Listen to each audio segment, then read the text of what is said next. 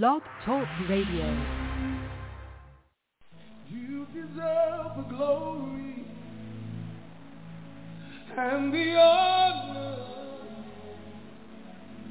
Lord, we lift our hands in worship as we praise your holy name. You deserve the glory and the honor. Lord, we lift our hands in worship as we bless your holy name. You deserve, you deserve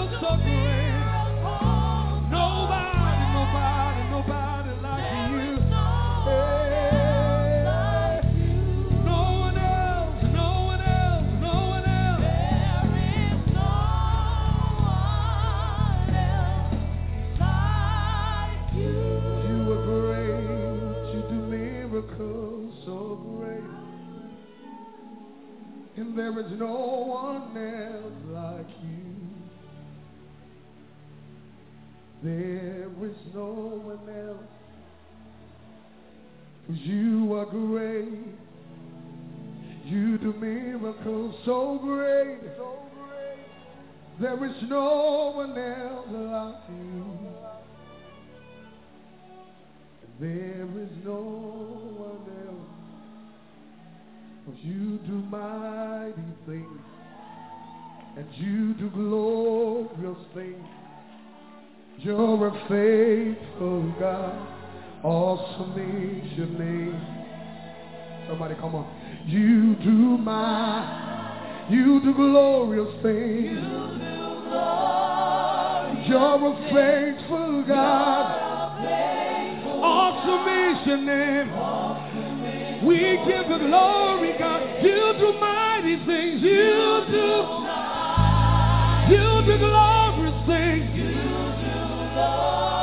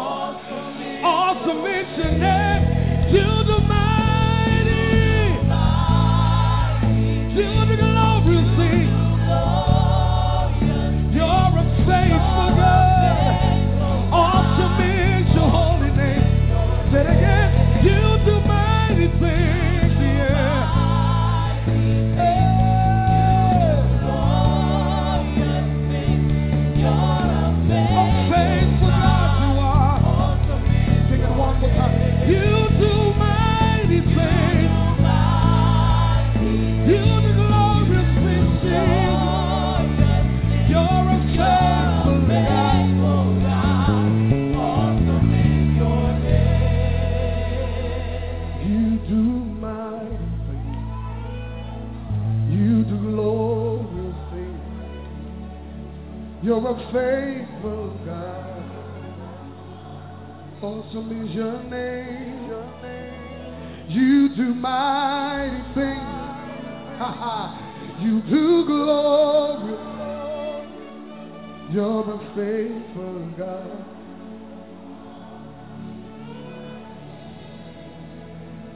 Your name is Yahweh. Your name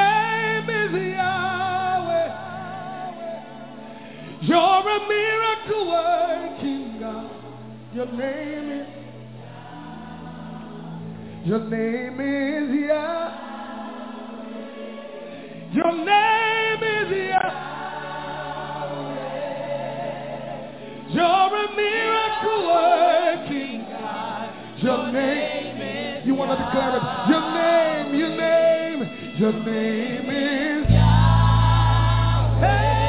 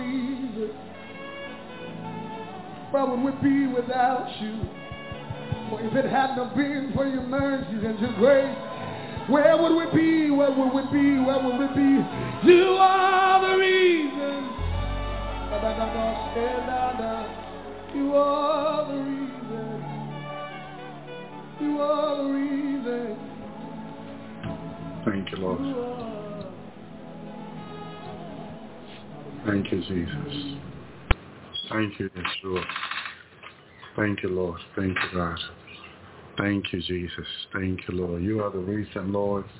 Why do we worship you? Why do we serve you? Why do we want to spend time with you? You are the reason, Lord, because we love you. Hallelujah, because of your love and mercy. Hallelujah, that endure forever. Thank you, Lord. Thank you, Jesus. Thank you, Yeshua. Thank you, Jehoshua. What an awesome, awesome God we serve. Hallelujah. We are grateful for his love. We are grateful for his mercy. It's the only reason why we are still here. We are still serving him. We are still seeking him. We're still spending time with him. His love and mercy that endure forever. And we thank you, Lord, for your love. And we thank you, Jesus, for your mercy. Thank you, God. Hallelujah, because you are good. And your love endure forever. Thank you, Lord. Hallelujah. Thank you, Jesus. Because we are in his heart and we are in his mind. He's always thinking about us. And his love for us is agape love. It's everlasting love. It's a greater love that anyone can have for anyone. It's what God has for each and one of us. And this is why we are where we are, because of his love and his mercy. Because he is so good, he wanted to go to the cross for you and I. to show us his love, to show us his mercy. That's what he did on the cross. Show us love and mercy. He loved us before we loved him. Thank you, Lord. Thank you, God. And nothing is greater than that. Thank you, Jesus. And the moment we need him, he's always there for us. Thank you, Lord. When we are unfaithful, he still remains faithful to us. Thank you, Father, for Jesus. Amen. Well, shalom, shalom, my brother and my sister. Welcome to the Lord's Hour. This is your host, brother in Christ, Brother Elvis Zapata, here with my brother Tony Serrano. Thank you, Lord. He's going to be sharing with us what God will put in his heart to share. Thank you, Lord. Thank you, God. Brother, you want to say hello to the people? Yeah, yeah, hello. Amen. Praise the Lord, yeah. Amen. Praise He's a young man who loved the Lord. Yeah, yes, yes. I I, I love the Lord. I, I'm very grateful for what he has done for me, you know. He has truly, he has been, you know, bringing revival, you know, so many people coming to the Lord, you know, and I'm thankful to God I'm one of them, and, and I'm expecting to see many more people, you know, to, you know, to, to come in, you know, and, and, and serve the Lord, you know. That's the best we can do. Amen. Yeah. Thank you, Lord. Thank you, Jesus. I did have a revelation that God given me this week that I would like to share. I first like to go into the Word, then we'll go ahead and, and share. Go ahead and share the dream, the revelation the Lord's given me.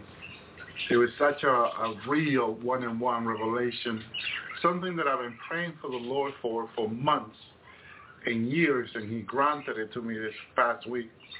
And I'm so grateful. Thank you, Lord. Thank you, Jesus, that He's given me the, the blessing to be able to spend some time with some of His sheriff, seraphim, and archangel this past week, uh, having a conversation with them. Thank you, Lord.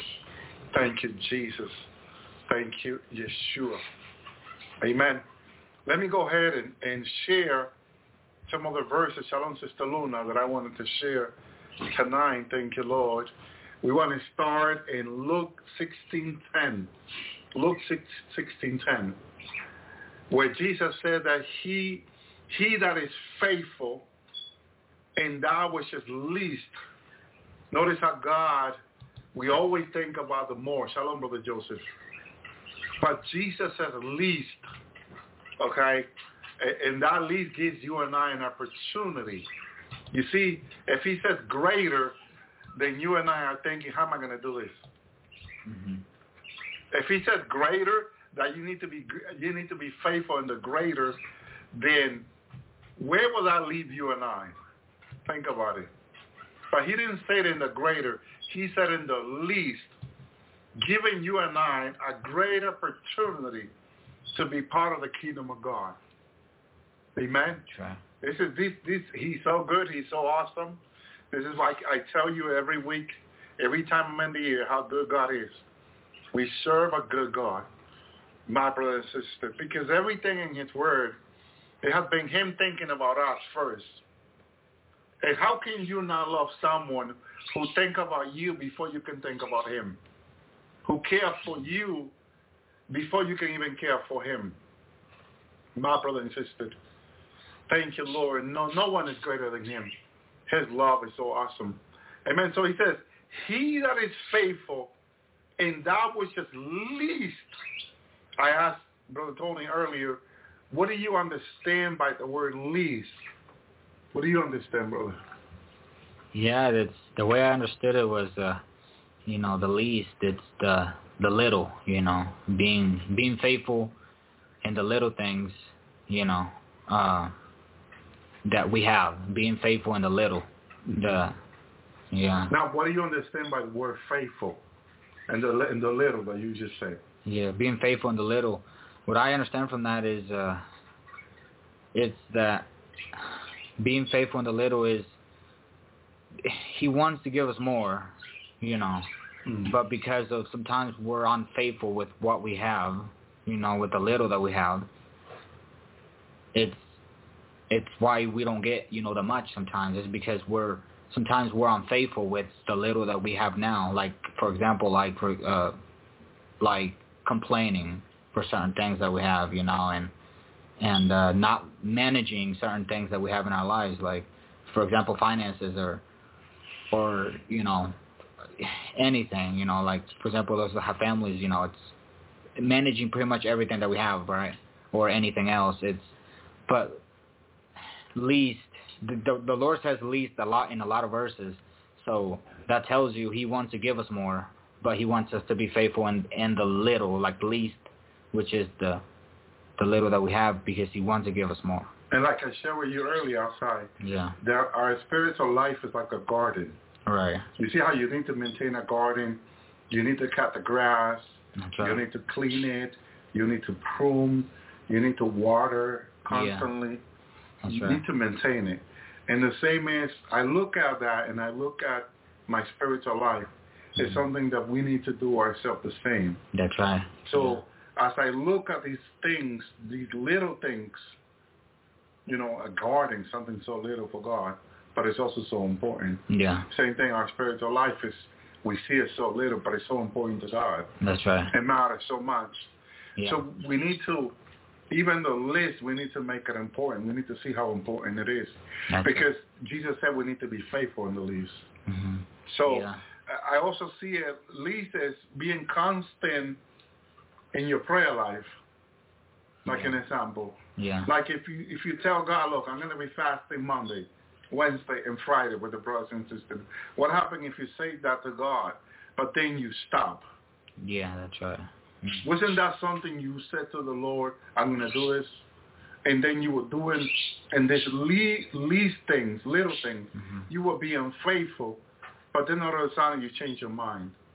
Is that, Yeah, that's it. That's that's really a good example of, our our unfaithfulness, you know, mm-hmm. to Him because you know when you tell someone you're going to do something, it's because you know you're going to keep the word. You know, mm-hmm. you're going to be faithful with what you said, and that's some that's a great example of our unfaithfulness. You know, because you know we start making excuses or you know, oh I got this and that when we should have kept what we said. You know, and and that's a great example of what that means, being faithful in the little. You know. Mm-hmm.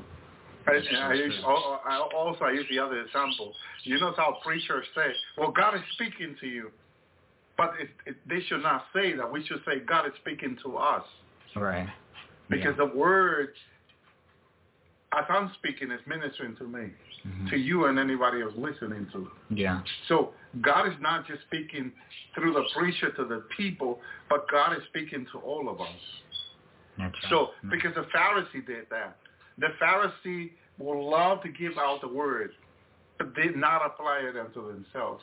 And we need to apply the word unto ourselves first. Mhm. That's right. Yeah. Because then Jesus said, give by grace, you know, give what you receive by grace. Mhm. Or give freely what you receive by grace. That's right. You know? Yeah. Thank you, Lord. Amen. Amen. So it is okay, is faithful also in much. So he that is faithful in which is least is faithful also in much. Now here's the thing. If you are faithful in the least, Jesus said, Mhm. so then when God gives you the much, you are also faithful. So what I understand is be faithful in the least. Practice to be unfaithful every day to God in your own personal life in the least. That's right. Yeah. And the time will come when God will put you in the greater, will bring the greater to your life. And what happened when you've been faithful in the least? Because you've been practicing, now it's okay for you to be faithful in the much. Because you already have that practicing life, Mhm. you know, practicing attitude, gratitude toward God, That's right. Yeah. you know. Thank Yeah. you, Lord. and we have the best example, you know, of faithfulness. Uh, it was the we have many different examples throughout the Bible of of, of faithfulness, uh, but the best one we have is the Lord. Our Lord um, came and, and gave that example of what true faithfulness is, you know, and uh, faithful to God. You know, he was, you know, and just that's what we can look at, you know, because men can fail us, you know, anyone can fail, you know, down here. But we have the Lord Jesus Christ as the best example He never fail. never failed You know, and he even said, you know, there's there's only one, you know, our Father which is perfect. You know, he would never, uh he would always point to the Father. You know, and that even speaks humility. You know, but what? Oh, wait a they- minute. yeah. What about the people that come to us and says, "Well, my my pastor, my pastor was unfaithful to his wife." Mhm. What do you say to them? Yeah, it's uh yeah, it's it, yeah, we see that. Yeah, that's you, you see that all the time, you know, it's unfaithfulness in men and uh, So what do you say? But Jesus was not unfaithful to anyone. So their eyes should be on Jesus, not on their pastor, isn't it? right, exactly, yeah. Yeah, that's that's that's a really good point, yeah, for sure. Because you know, and even the people of Israel did this, you know, Mhm. their sight, you know, in, all throughout the Bible, it's we tend to focus on men, right? On on the on the person. When the Bible says we can't, you know, we should only trust the Lord, you know, and we tend to put our trust in, in another person down here, and that's you know that's wrong according to Scripture because we should only trust the Lord, you know, and uh, you know like like that, like you said, uh, you know, like like a minister when when a minister has failed, you know, you know what can we do? You know we can we can pray for him. Yes. You know we can, you know he failed, but we know the Lord can raise that minister. You know the Lord is able, like the Bible says in the book of Romans, the Lord is able to root that person back in. You know to bring that person back in. And what do we do first is judge the person. You know, um, well he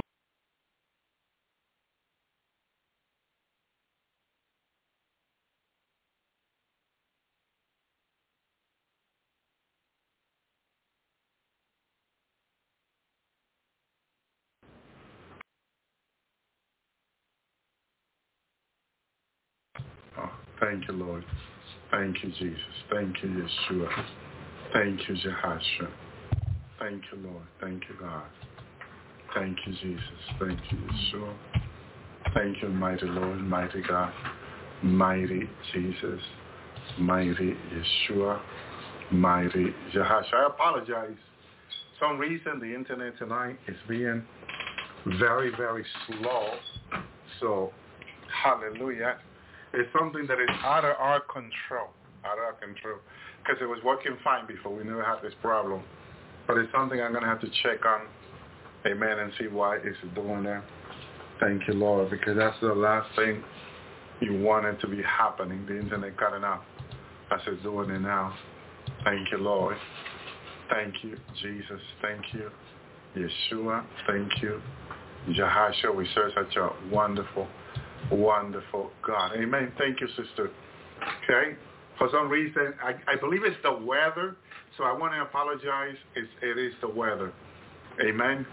Thank you, Lord. So, Sister Beatrice, let me see, she, she put out uh, uh, something that she said, we are to be like Jesus, faithful like him. Amen to that.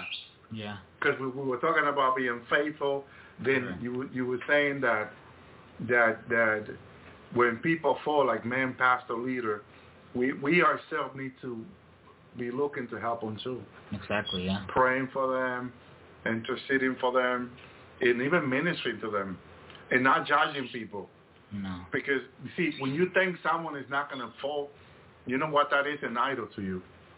Mhm. And then so because every t- the Bible says everyone is bound to fall. Mm. I believe there's a verse that says that Mm. I, I was telling my mom that there's a verse in in Ecclesiastes that says that there is no man that will do good, good that will not sin. Mm. Remember that verse? It's in Ecclesiastes. Mm. That will do good that will not sin. all right Okay, so that's an example right there. Okay? And, and that's another great example. There's no condemnation to those that fall. Because in reality, Roman 8 1 said there's no condemnation for him that in Christ Jesus. That walking after the after the flesh, but after the spirit. You know? That's right yeah Thank you, Lord. Thank you, Jesus. But we are not to be judging No. anyone. And if we if we think this way, then we're, we will be willing to help anyone who falls. Because the problem is when you're always judging people, there's no window for you to help someone, somebody. exactly yeah There's no window because you're judging them. But if you're always thinking that if anyone can fall there, I want to be there for them. I mm-hmm. want to pray for them and even minister to them if I can. yeah. You know, you just want to be there for your brothers and sisters. But if you're thinking that they're not going to fall and then you're judging them when they do fall, mm-hmm. okay, yeah. because Jesus said every every day brings his own trouble or every day brings his own trouble. yeah. So you don't know. Temptation will come. But what to the man whom temptation will come to? Jesus also said. Yeah, that's that's faithfulness. You know, even regarding that verse when it says, uh, you know, when the Lord speaking about the Lord in the book of Hebrews, he said he was tempted in like sort, you know, because he was in flesh, but without sin. So that tells you, you know, that you know he committed no sin.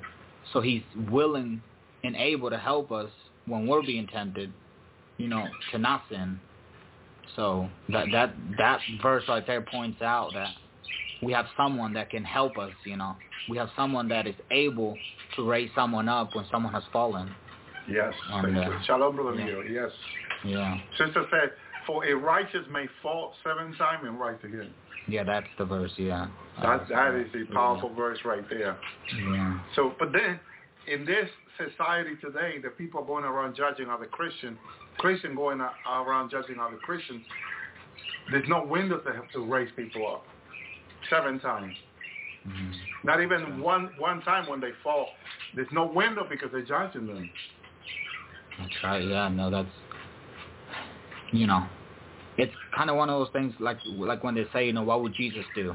You know, that's what we should, you know, put ourselves in. It's like, what would Jesus do? It's the Lord will intercede for that person. The Lord will pray to the Father for that person. Father, have mercy, you know, on him. You know, that's the same mentality that we should have, you know, toward those that have fallen. You know, and that's that's that's really, you know, we we know we know that. Amen. Yeah. And yeah. that's another point that we sometimes we don't think about ourselves that if you judge someone that fall, the next time that is your turn, Mhm. You are going to seek for mercy, but you're not going to find it. Because you, what, did, Exactly. what do you do? You judge other people, Yeah. That's right. you know? Well, here's another verse, Matthew 5:19.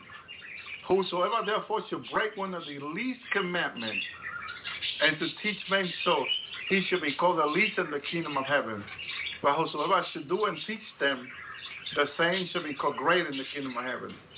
And he's talking about least. Again, Mhm. uh, I don't know which commandment is least. Yeah. Out of all the commandments, which ones are least? Uh, yeah. Isn't that a good question? yeah. Yeah. It is. Uh, To me, they're all great. So Yeah. which one is least is hard for me to yeah. put it together. Yeah. Okay. Yeah. Uh, it says those that whoever shall do and teach them, you know, that the same shall be called great in the kingdom of heaven. And you know that there shows you that. See, so Yeah. if you're judging someone, you cannot teach them. Right. Because the person going to say, but you're judging me. How do you come out to give me the word, to teach me the word? Yeah. So you don't give them, you, the window of mercy is not there. hmm Or the person is not willing to receive it. Because the first thing we, we came out of was judging the person. Yeah. You know, when you judge someone. Yeah. Okay. So this is speaking to me and to all of us here. Right. Don't go around judging people. Because then there's not a window for you to minister for that person to right.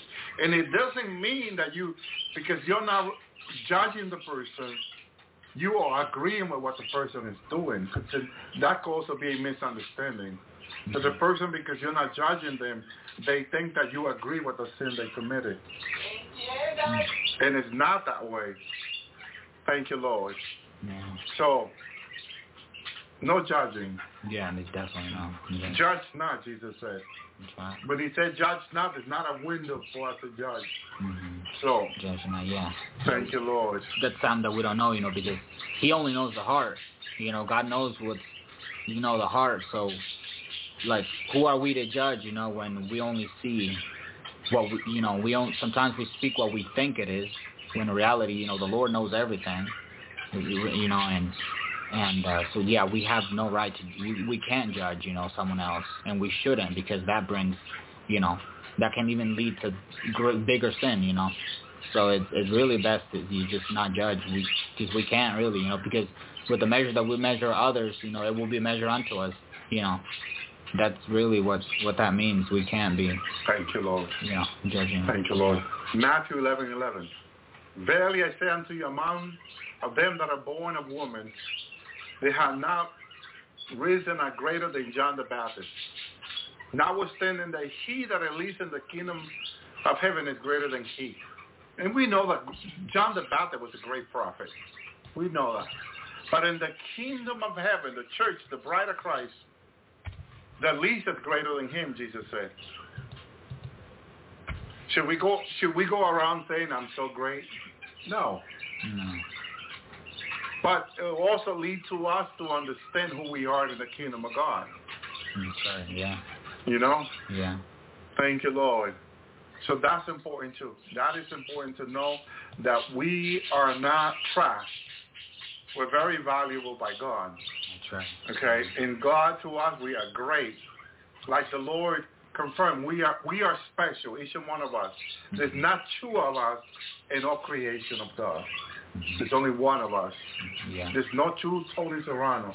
There's only one in the kingdom of God. And there could be a lot of, like I show you, there could be six other people like we have on the Lord's Hour, Yeah. six other Tony Serrano. Yeah. But there's only one of you, That's right.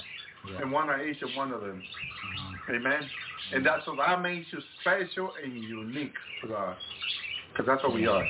That's right. Thank you, Lord. Mhm. It's awesome. Mhm. Matthew 7, 2. For with what judgment you judge, ye shall be judged. And with what measure you, you meet, or you measure, I believe that's what it meant, it shall be measured you again. What do you think about this one now? Yes. That that's true. You know, there's we have a saying that we we say we say we say karma, right?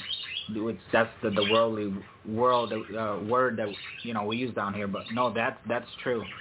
It's uh with what measure we measure others, it will be measured unto us. You know that that's true. That is true. With what we, because there's power in our tongue. You know, there's power with what we, especially with the believers, especially to us. There's it's power.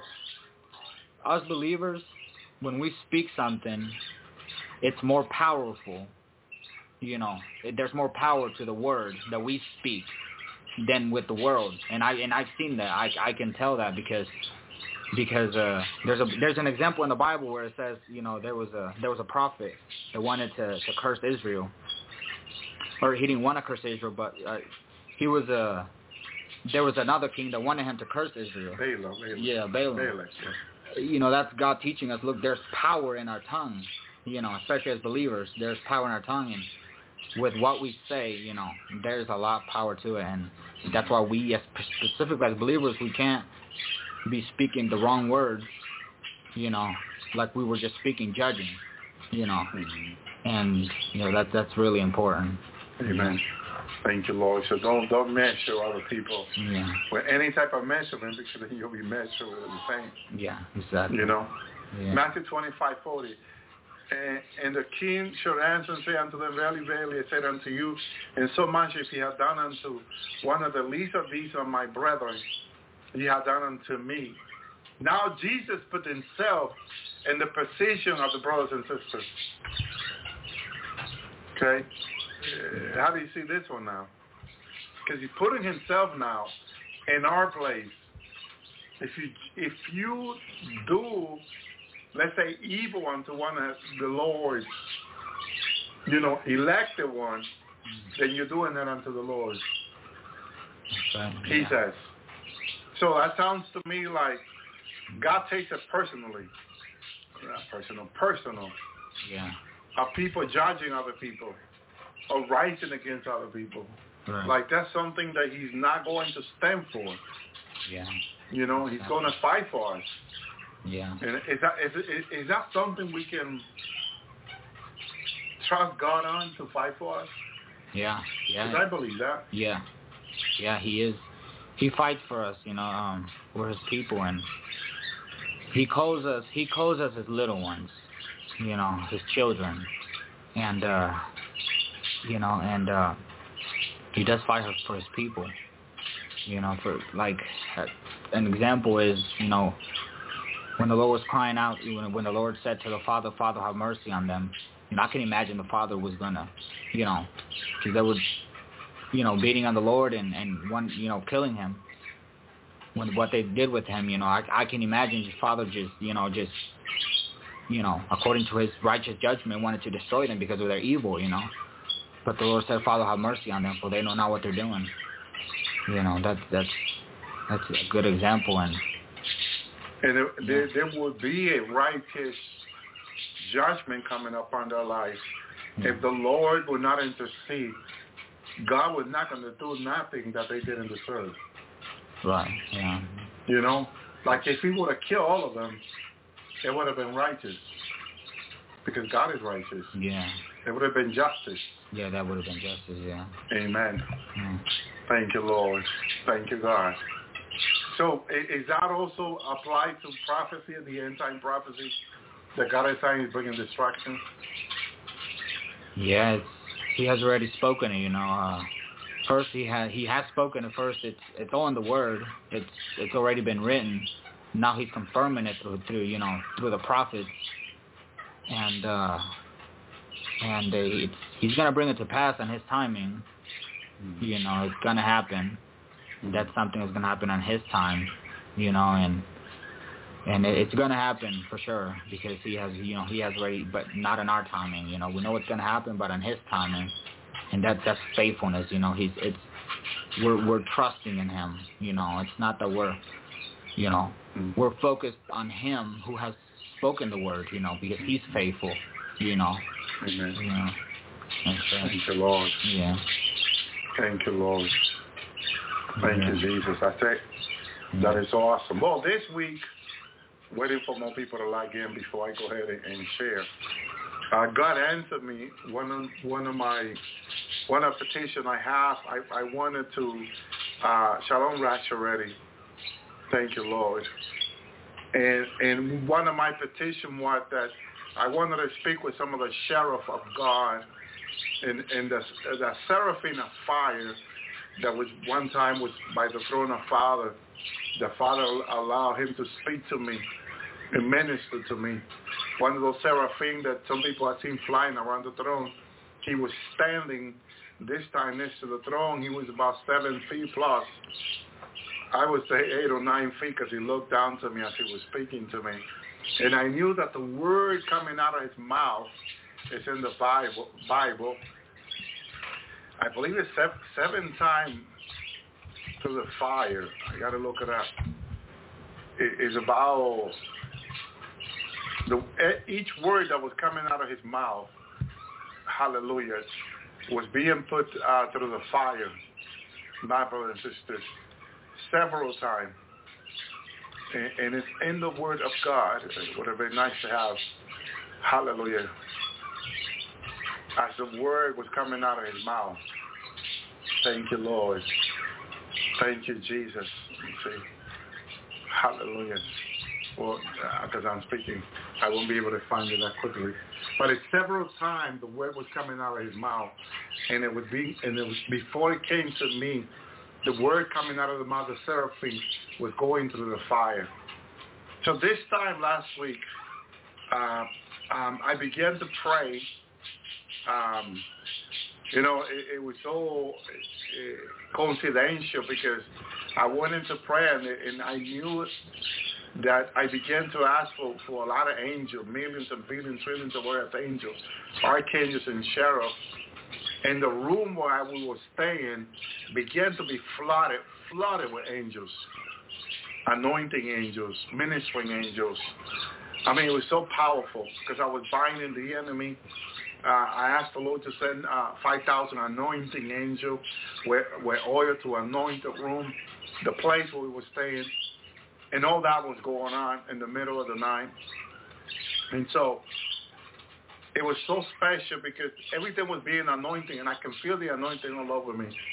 But God was getting everything ready to, to thank you, Lord.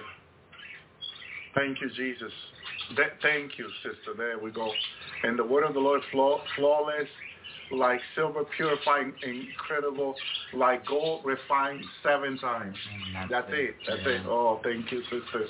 Thank you, because that doesn't make me a liar now. Because if you cannot prove it by the word, that makes you a liar. Yeah, it was very. Thank you, Lord. Thank um, you very much, sister. Man, you see, I tell you, we- we've got a wonderful family in the Lord. Praise you, Jesus. So, in that glory of God, in the spirit, I was in the room, and the Lord opened my eyes, my spiritual eyes, and immediately I can see the glory of God right in front of me in the room, a cloud of glory.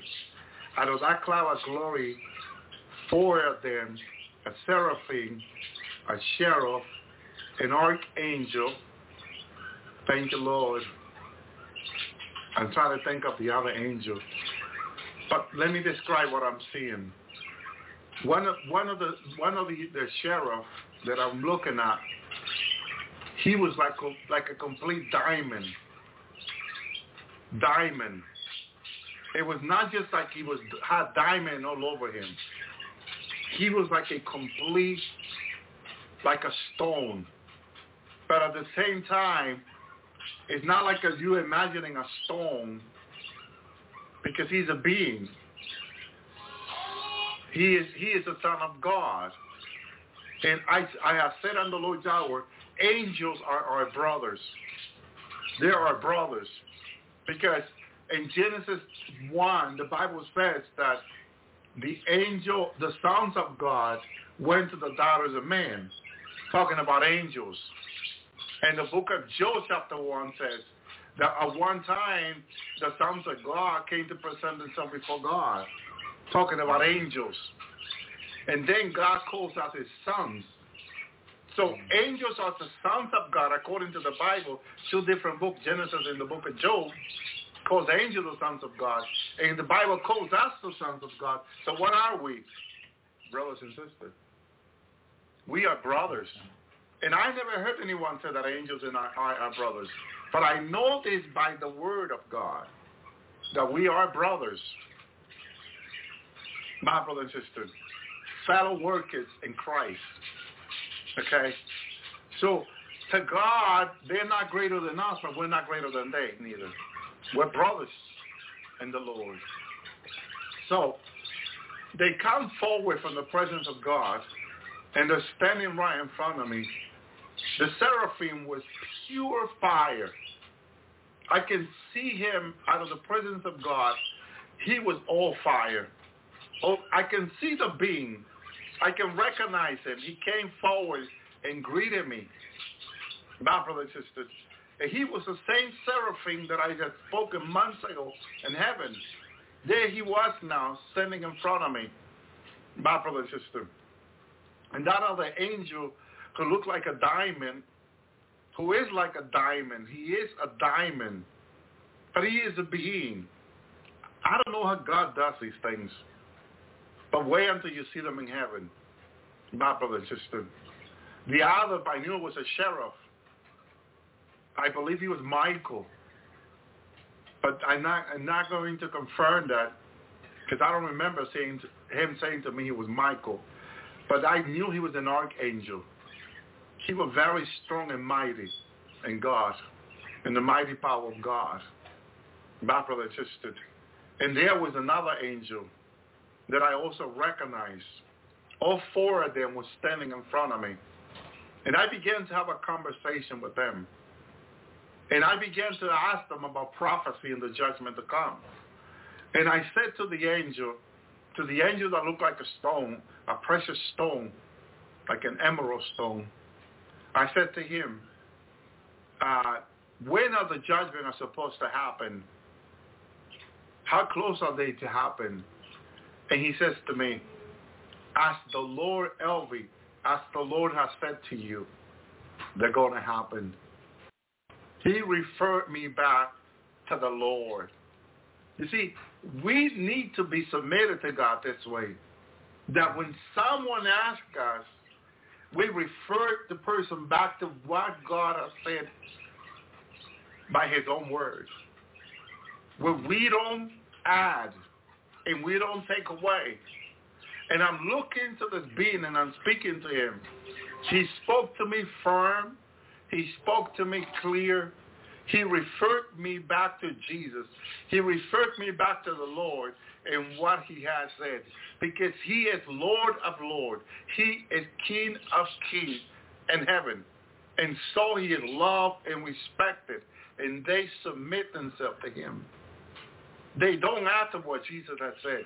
They don't take away from what he said because Jesus is God. And even Revelation 1, the Almighty. My brother sister, I love how he responded. I love he, he, he brought me back, sent me back to what Jesus has said. So they submit to God, and they are great in and power in God. Why can't we do the same? Why do we have to add to the story? Why do we have to say about because brother, brother, and sister, and sister said so and so? And now we have to look, if someone else says something else than what God has said, I was listening last night to this minister. He's a very powerful minister in America, the scholar, the very respected. And he was talking about Revelation 13, the mark of the beast. And when he was, when he was asked about the mark of the beast, this is what, excuse me, he responded. I don't know if things are going to happen how the Bible says so. At that very moment, I'm like, I have said this on the Lord's hours. If a preacher don't think that the Bible is going to happen how God says so, he is planting a seed of doubt into anyone's heart or mind and we are no but one to plant doubt and unbelief into anyone's life. The word of God is the truth. Jesus said he is the word, right? He said he is the truth and the life. And no man coming to the Father except through him. There's no doubt or unbelief in the word of God, but in the mind and the heart of man. We are no one to be planting that in comparison and comparing this to the Word of God. To say that I don't think the Word is going to happen how the Bible says so. No, because God is not going to tell us how things are going to happen. The people that he will first so great and small, rich and poor, to receive a mark on the right hand or on the forehead. My brother and God's not going to tell us that, and then it's going to happen in other ways, they say. No. No. It cannot be. God cannot lie, the Bible says.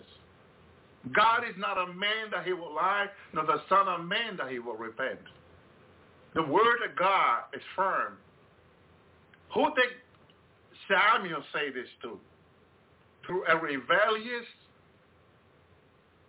believer, King Saul Bible and who questioned the word of God in all his life.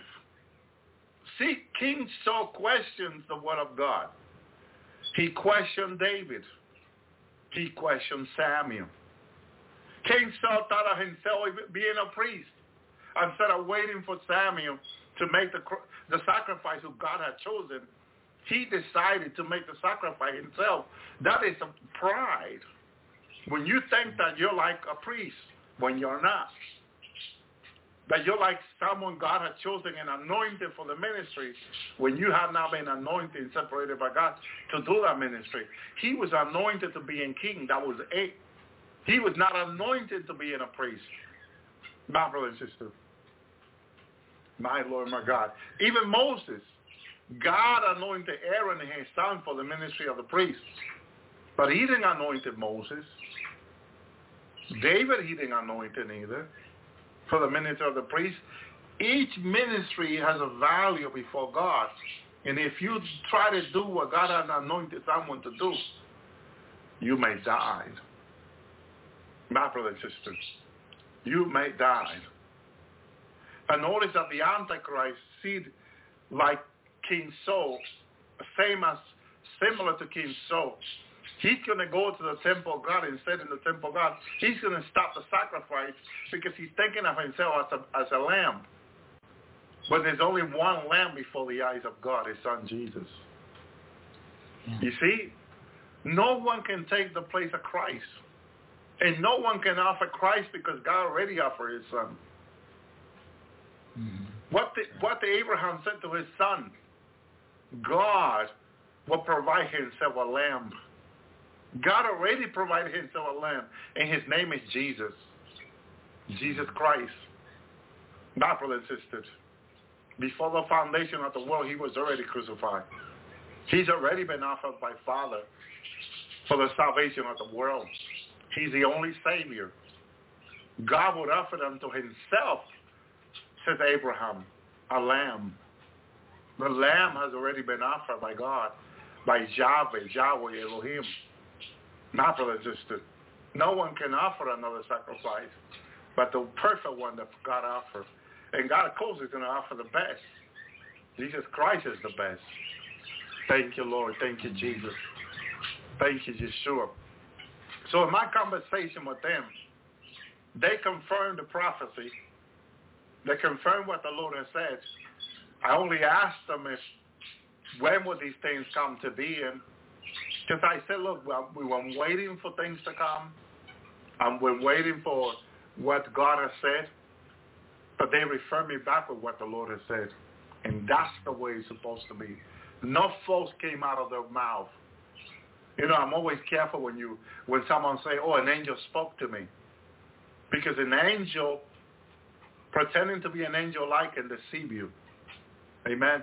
And usually, you, you got to ask angel if they believe that Jesus came in the flesh as a man.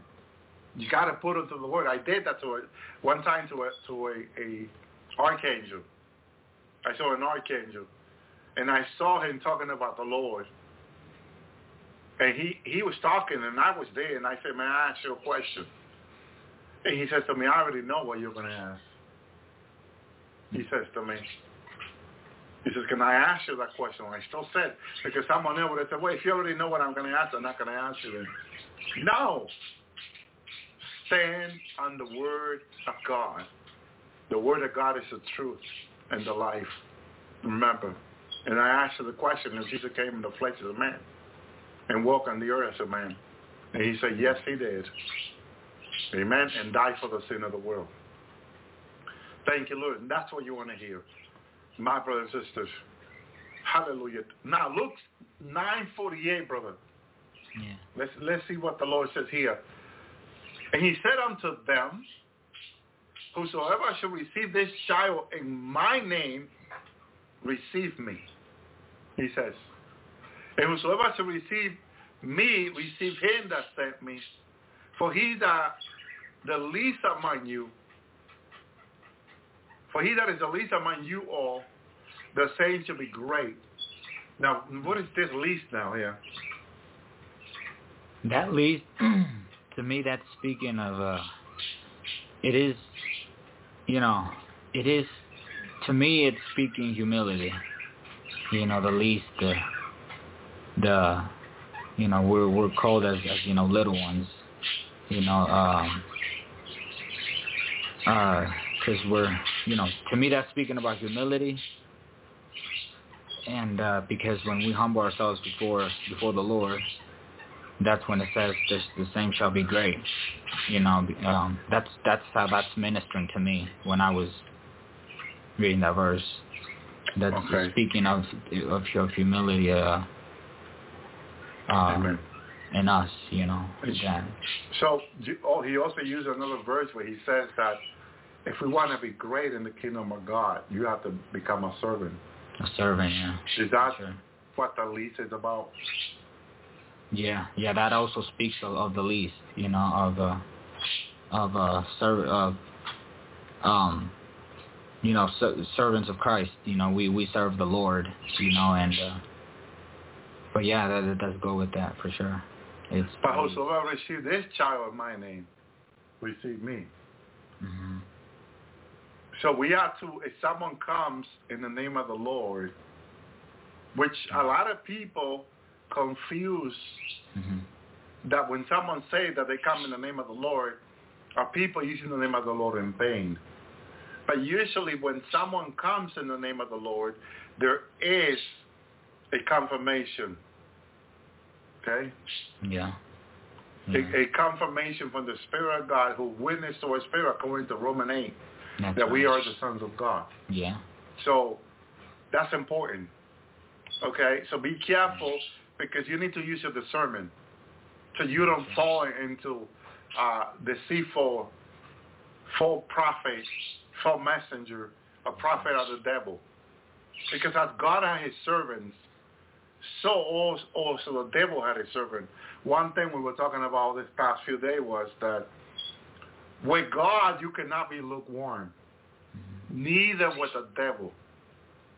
The devil doesn't take someone who says he's of the devil, but also say he's of God. The devil don't believe in those people. Like you cannot be a, a, a witcher for the devil and also go to the church. An example like look for God or talk about God. He wants someone fully committed to him because he imitate God. And God doesn't take lukewarm easy neither. Mm-hmm. Jesus said that the lukewarm, he will vomit. Mm-hmm. He will reject, in another word. He yeah. will not receive any believer who who says they are, but they're not. Right. In another word, so with the devil you cannot be halfway. With God you cannot be. With God you cannot be halfway. With the devil neither you can be halfway. So we need to be truly a disciple of God. That's right. Yeah. And not be halfway.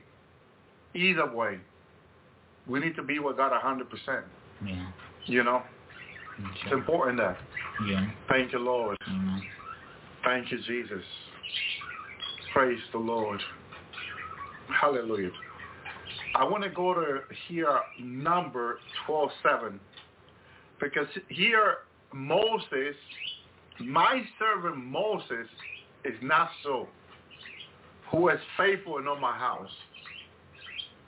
Now, now comes, because remember, we were talking about what Jesus said, being faithful in the least. So Moses was faithful in all the house of God. But the house of God is the temple of the Holy Spirit. And we are the house of God.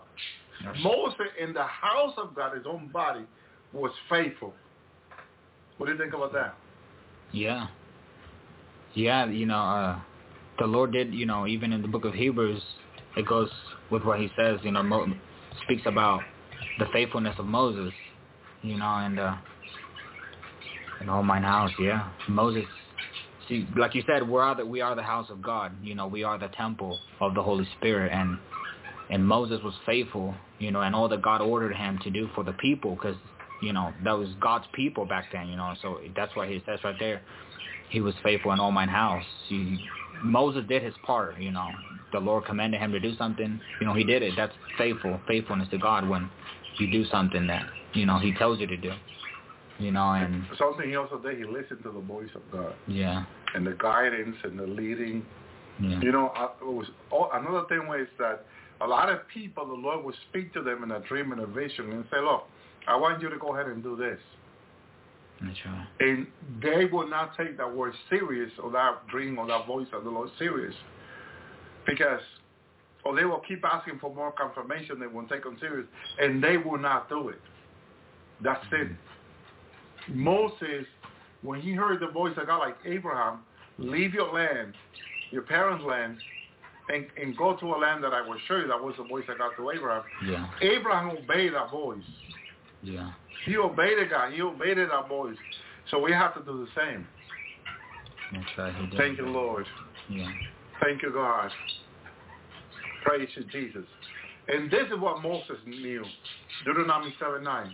Know therefore that the Lord thy God, eh, he is God. Okay, let's start there. Because now he tells the people that the Lord God is God. What do you mean by it?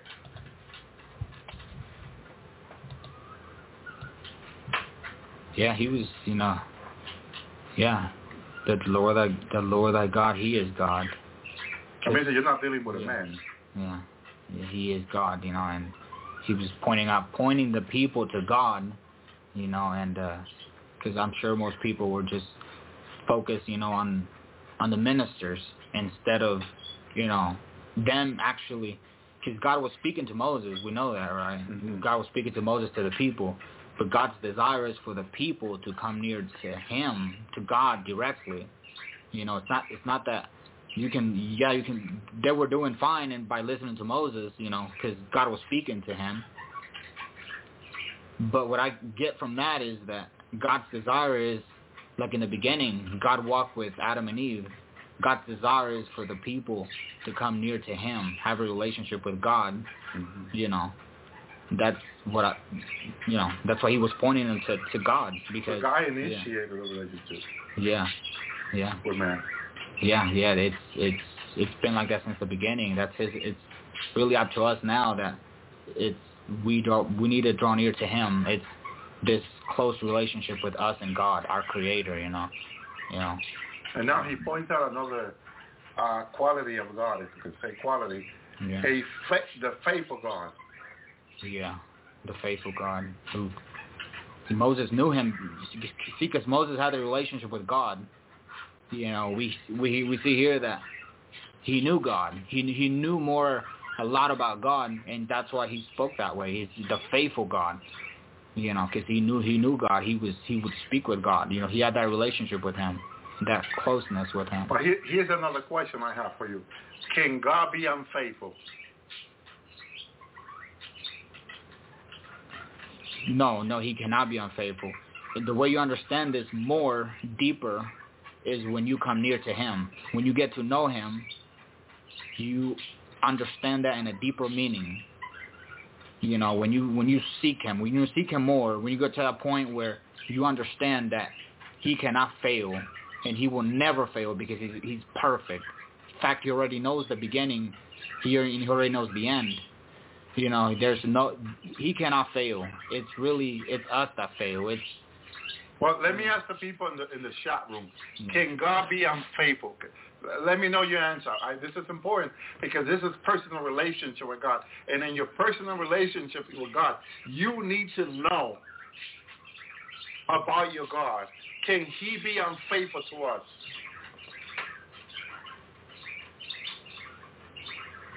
Thank you, Lord. Sovereign. I like that you, word, Jesus. yeah. This is going to help you. And the days to come, and the week to come, you need to know who God is. Can God be unfaithful to you? Thank you, Lord. This is really going to help you. Please, please, give us an answer. Can God email me? Okay, email me. Can God? This is important. Okay, this is very important that you answer this. Okay, because this is going to help you. Because when the enemy rise, telling you, "Oh, look what you're going through," I don't know how you're going to make it by just trusting God and praying and seeking God. You know, you need to remember that God cannot be unfaithful.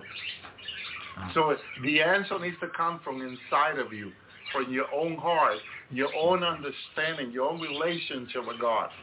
This is important. Can God be unfaithful? The question is, can God be unfaithful? Hallelujah. Thank you, Jesus. Amen. God is always faithful. Amen. This is this is important, and this is going to help you in the days to come, in the months to come, and and if we get judgment this year, you need to know. Thank you, God is faithful. Hallelujah. No one like Him. Hallelujah.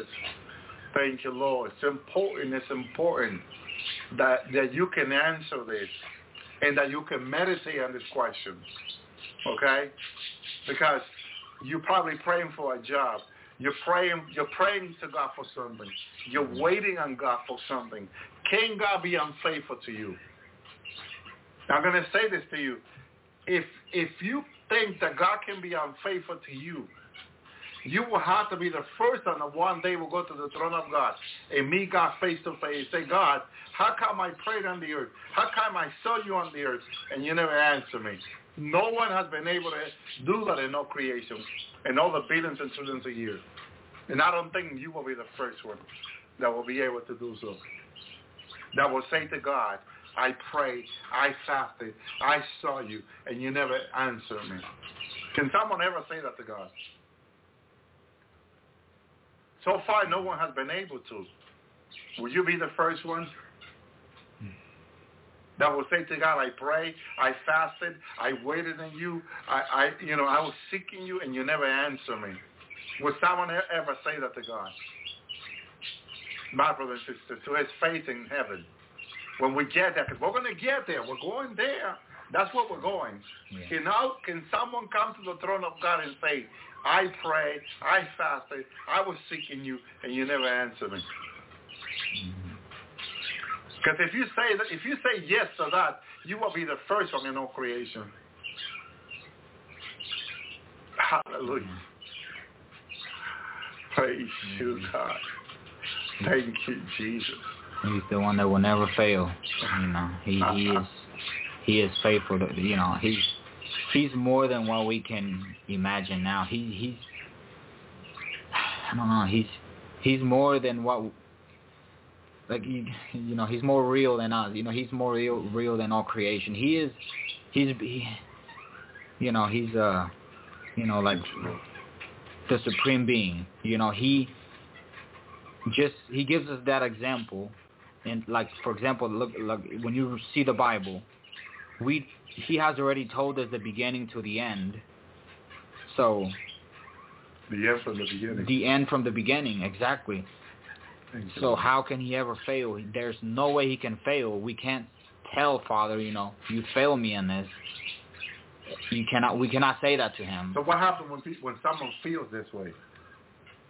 It's because of the affliction, you know, because of their, because of us, you know, we we feel that way, and uh, and uh, just like Job, you know, Job was faithful, you know, Job Job he was going through the biggest suffering, you know, that few people have gone through, you know, and uh, that is faithfulness to God. He understood the faithfulness of God. He he under see that he had a relationship with God you know, and he uh he worshiped God. He understood his faithfulness, you know. What he did was uh he spoke what was right and although he wanted I'm sure he wanted to speak certain things, but he stayed quiet. You know, he didn't you know, he opened his mouth to only praise God during his affliction because he understood how faithful God is.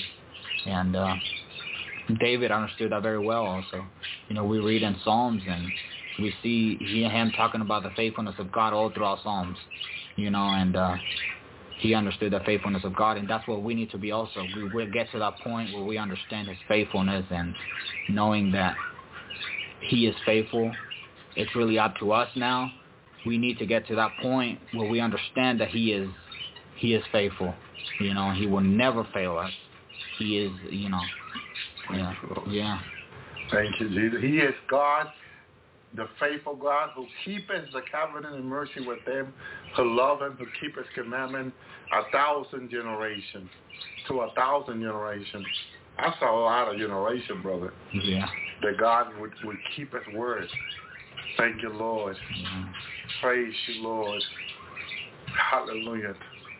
Thank you, Jesus.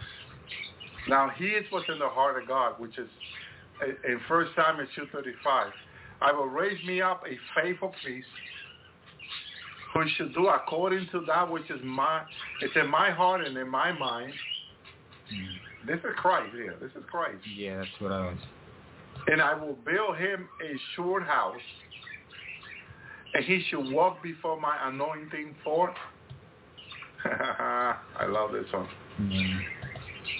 Thank you, Lord, forever. Thank you, Lord forever. God promises are forever and ever. And there's sure amen to them. Thank you, Lord. So we can always trust. So God speaking about Jesus this way, what, what is that tells you who Jesus is? The Father can say that he is a faithful priest. He's faithful. You know, the book of, you know, and uh, Paul understood this very well also. You know, he spoke about Christ the way that I think he spoke about Christ. Um, he knew he in his, you know, first he began, you know, when he saw him, you know, on his way to Damascus, he saw the Lord, and that's where he began walking. But he he wrote about Christ so much that it's really amazing. He's the one that said, you know, he's the the image of the of the invisible God. He's the image of of of you know Father. So, we, in other words, he's telling us, looking at the Father, you look at Father, you see the Son in him. They're one. So that tells us that just as Father, you know, is, is, is perfect, faithful, so is the Son, so is Christ. And uh the and Father he said that he will do according to which is in my heart, Yeah. in my mind. That's incredible. Yeah. And I will, will build him a sure house. He shall walk before my anointing forever. My Lord, my God. Yeah. We're talking about a throne that is forever. Yeah. You know, his promises are forever. Amen. Mhm. And God, thank you, Lord. Thank you, Jesus. Hallelujah. Praise you, God. Now, here's another thing that David did. Okay, in, in 1 Samuel 26, 23. The Lord render every man his righteousness and his faithfulness. For the Lord delivered thee into my hand today, and I will not stray from my hand against the Lord anointed.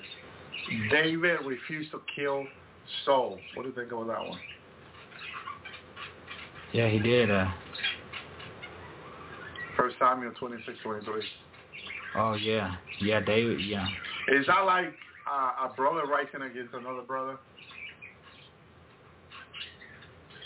Yeah, because see, David understood that, you know, Saul, even though he was being disobedient, you know, to God's command, he was still the anointed. Mm. You know, he was still the anointed, and and uh, that reveals, you know, what was the heart in the heart of David. You know, uh, faithfulness to God. You know, after God's own heart. You know, so he he you know he understood, you know, that uh, that that's teaching us, you know, Mm-hmm. that uh he was faithful to God and he was after God's own heart and he knew that if he would have risen against uh Saul, you know, what I what I can get from that is that see Saul was still the anointed. You know, Saul was still the anointed and that's like it says right there, you know, I will not rise up against the Lord's anointed. Was he, okay, the other question, was he setting an example to those that will follow after him, not to rise against him? Right, yeah. Yeah, that's see that that that is exactly how it is, you know, that's setting setting us an you know, give us giving us an example that we cannot come against people just because of what we see, just because of what we, you know, think of that person or what that person is doing. And uh Mm-hmm. that's that's uh and that other verses in the Bible confirms that, you know, we should not, you know, judge, we should not you know, we should Judge not, or, yeah, or you will be judged, he says. yeah, yeah. Thank you, Lord. Wow. And uh even that's even one in the one of the commandments in the Old Testament, you know, when it says uh Mhm. you know, to uh about our about our brethren, about our you know you know, to uh, not uh, bear false witness against you know, our that that's speaking of you know, not judging, not speaking against anyone because you know, we just don't we don't know, you know, and we shouldn't. You know, that's something that the Lord has to that's something the Lord does, you know. Mm-hmm. You know, not us. We can't do that. Yeah. Amen. Yeah. And here's the other part in, in Psalm 89, because we, we, we began talking about his faithfulness. And it's Psalm 89, 2. For I have said, mercies shall be built up forever, and thy faithfulness shall be established in the very heaven. Okay? So if it's established in the heaven, okay, it's for us to trust down here, isn't it? Thank you, Lord. Yeah. Yeah, us that are here on earth, you know, we we trust him, you know, the faithful creator. You know, because we created nothing, you know, we didn't create the earth, we didn't create nothing in creation, you know. We didn't we didn't create that. That's some you know, that's what God created. He's faithful, you know. And uh Amen. yeah. And in Psalm uh, 89.5, the heavens shall praise thy wonder, O Lord, thy faithfulness also in the congregation of the saints. Okay? Is this something that we can proclaim and talk about it and encourage people with? Yeah. The congregation of the saints. That's right. Yeah. That's Thank you, spe- Lord. speaking of uh, congregating. You know, congregating one another and Mhm. and fellowship, fellowship in the Lord. When we get together, we we praise the Lord. You know, we Amen. worship Him for His faithfulness. That's what we Mhm. do, and and uh, Mhm. that's that's the best thing we can do is, is fellowship in the Lord. Is the best way we can do. Thank you, Lord. Amen. Now, what do you think about those that don't believe that unless you go to a temple, you're not congregating yourself? Uh, Because Jesus said, where there are two or three in my name, there I will be. that's right. Yeah. Yeah. It's So, like right now, the Lord is here because Yeah. we're congregating in His name. Yeah. Yeah, that's right. You hear and uh yeah, you know, hear us it's physically, you know, but there's so many others listening. That that's a congregation. Just us here, you know, you know, here is according to the Lord, you know, there he will be where there's two more gathered in my name. And uh yeah, I believe that. It's you know, I'm not against you know the the church, but the, like you you mentioned before, there's a lot of false teaching out there, and and uh, that's that's where the relationship with God comes in. You know, like we Mhm. talked earlier, is when we don't focus on minister or on, min, on ministers or other people. We focus on the Lord. You know, we go to worship the Lord. You know, we we praise the Lord. You know, and and that's what I believe in. I. Yeah, Amen. Yeah. Amen. So here's another one, and it has to do what we've what we've been talking about, and it's Mhm. what Jesus said in Matthew 24, 45. Okay, we talk about the faithfulness of the Lord, and we talked about the faithfulness of, of us in the little that Jesus Mhm. said that we need to be faithful in the little, and also being faithful in the little stand for us being committed, isn't it? hmm Yeah. to the Lord and, and every day being repenting Yeah. and, and, you know, confessing our sin. yeah. Because it's faithful in the little. Mhm. That means that if you're faithful in the little, you have to be in daily repenting. Yeah. Faithfully. That's right. Yeah. It's not something you can put up, right? Yeah. No, it's because we sin every day, you know. And for Mhm. example, we, you know, we we know that we we we fail the Lord in in different areas, you know. We so we repent. That's faithfulness. Exactly. We Mm-hmm. we say uh we always come to the Lord, you know, Mhm. every day because we sin every day, Mm-hmm. you know, and so we come. That's faithfulness because we say, Lord, I'm sorry for what I did. I repent. And uh faithfulness is when you a sincere repentance. When you say, Lord, I'm I'm sorry. Help me. Help me to not to not commit the same sin. Help me to stop sinning. That's faithfulness because you're always coming back to the Lord for help because we can't on our strength. You know, we are we're beings in a flesh. You know, the flesh is weak but the spirit is willing. You know, and so we come to the Lord. We come to to him to help us. That's faithfulness. And uh Well, the way I see it, faithfulness, like in God, as a servant of God, is that faithfulness is a dual highway mhm. up and down. An example, God is faithful to us in all, yeah. but we must be faithful in the little, as he said. Yeah. So we cannot say, well, God is faithful to me. Why do I need to be faithful?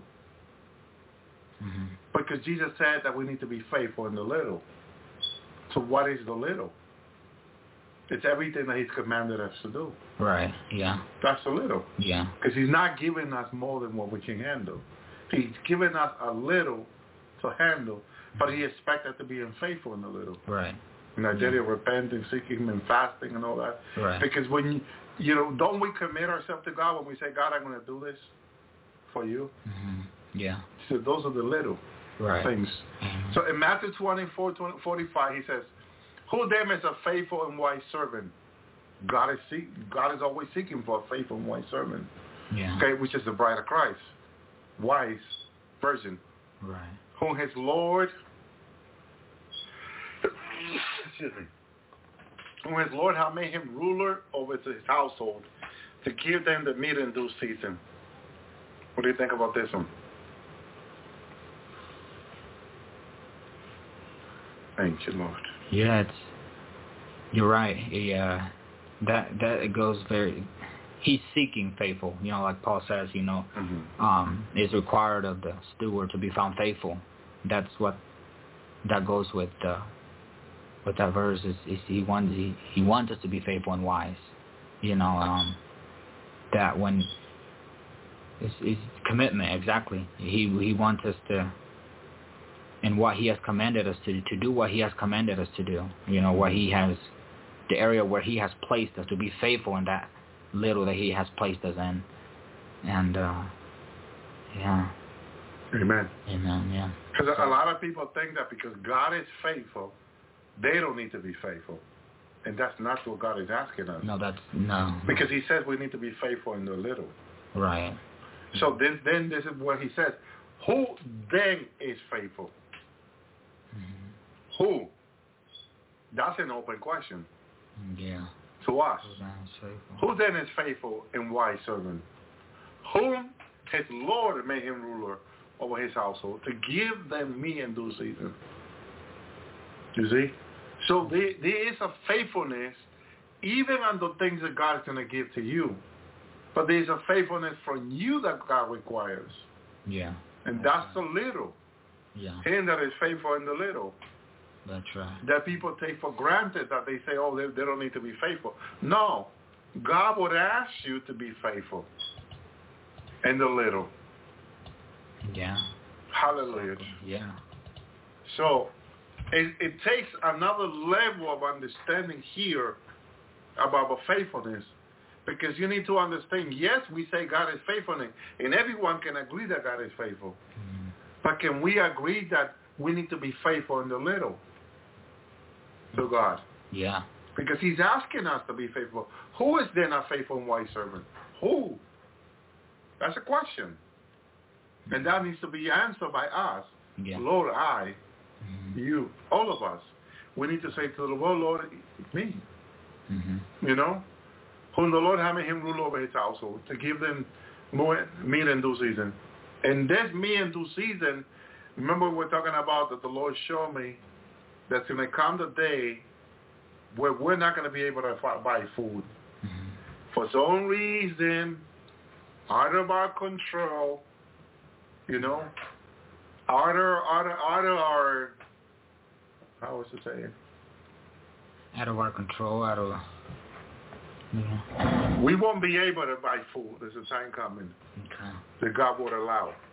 That we need to pray to God to provide us with food. And he showed me he provided us with, because Brother Tony and I don't eat meat.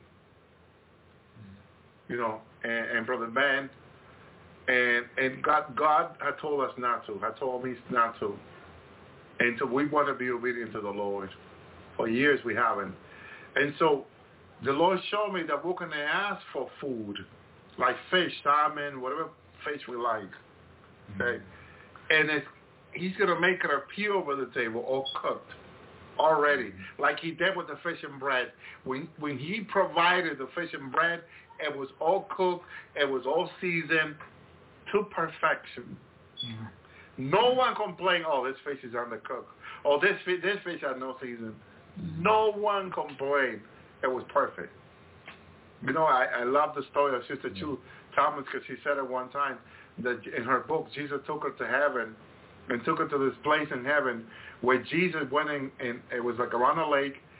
He had a, a like grill there, and Jesus went and grabbed a fish with his hand, and and I believe it was a knife there. He started cutting it open. He started cleaning it. He put it on the grill after he cleaned it and all that, and cooked it for Sister Choo Thomas, and gave her something something to eat.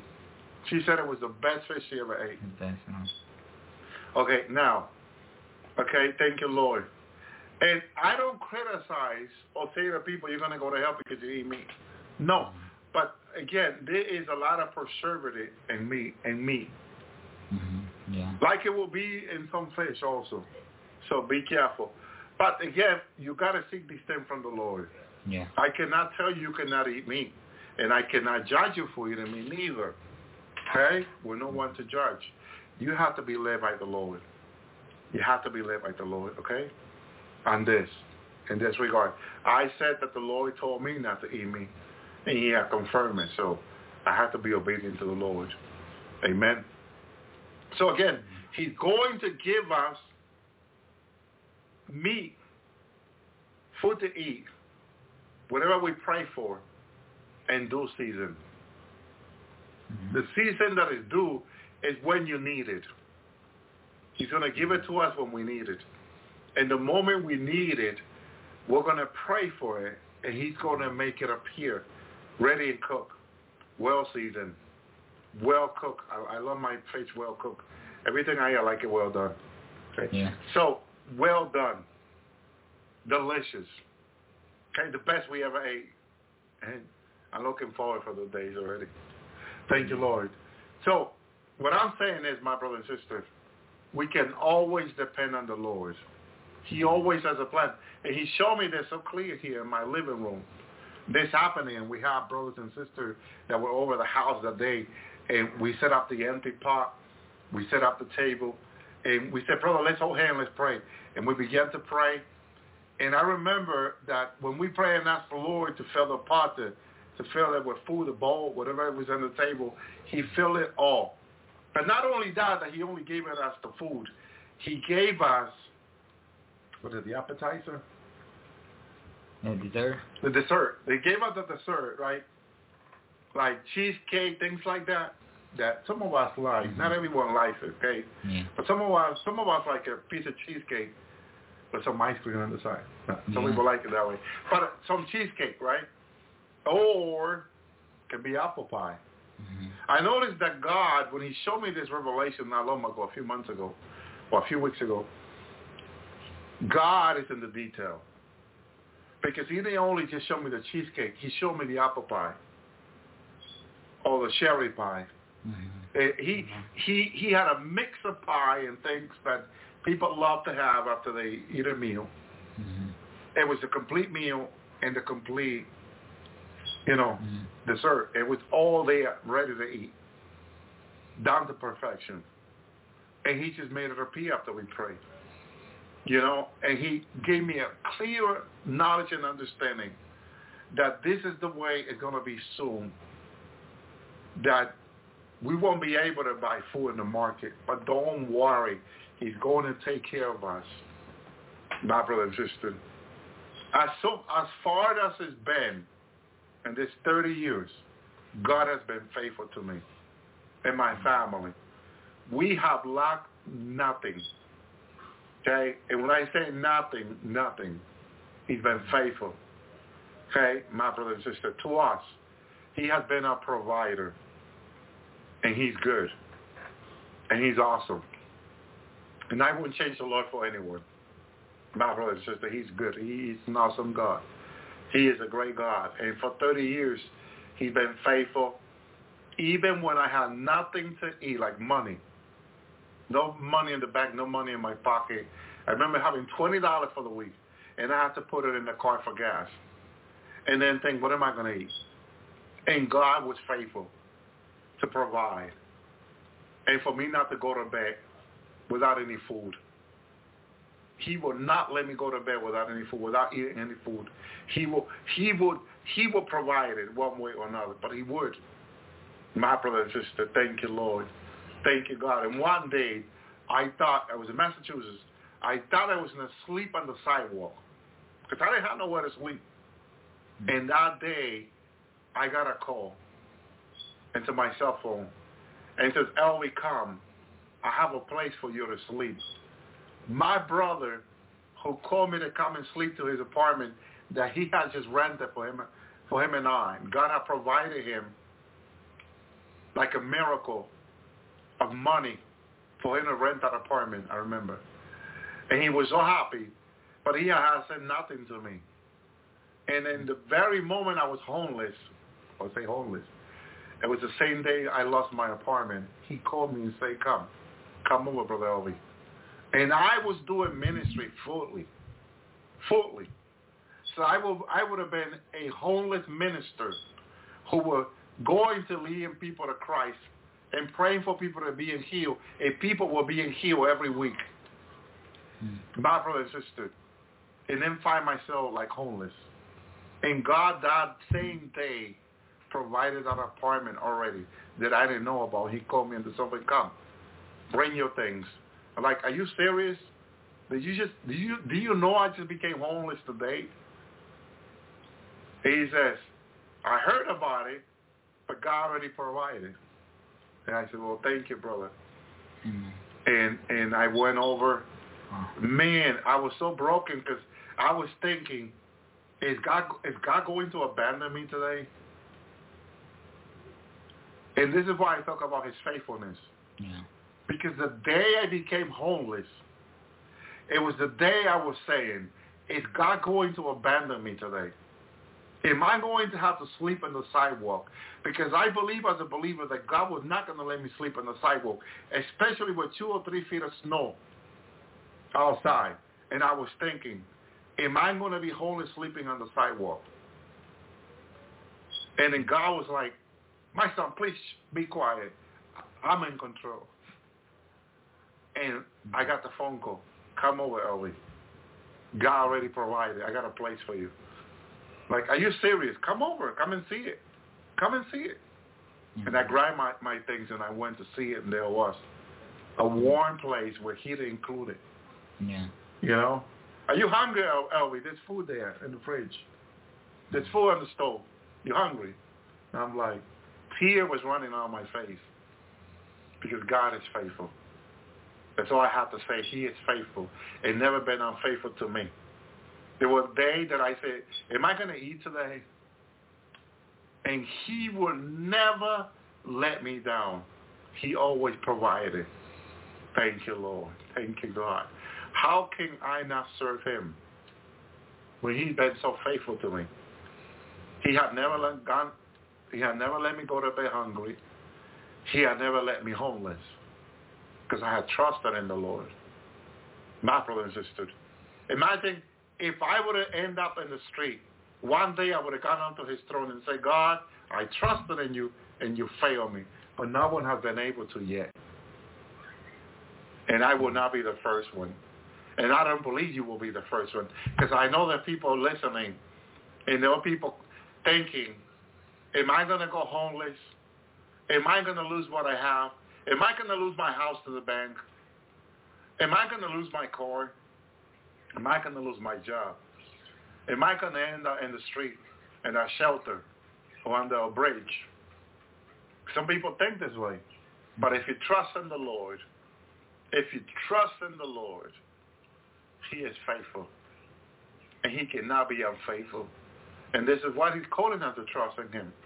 Tonight is not a coincidence. Tonight is not a coincidence. You know what it is tonight? A plan of God for you and I.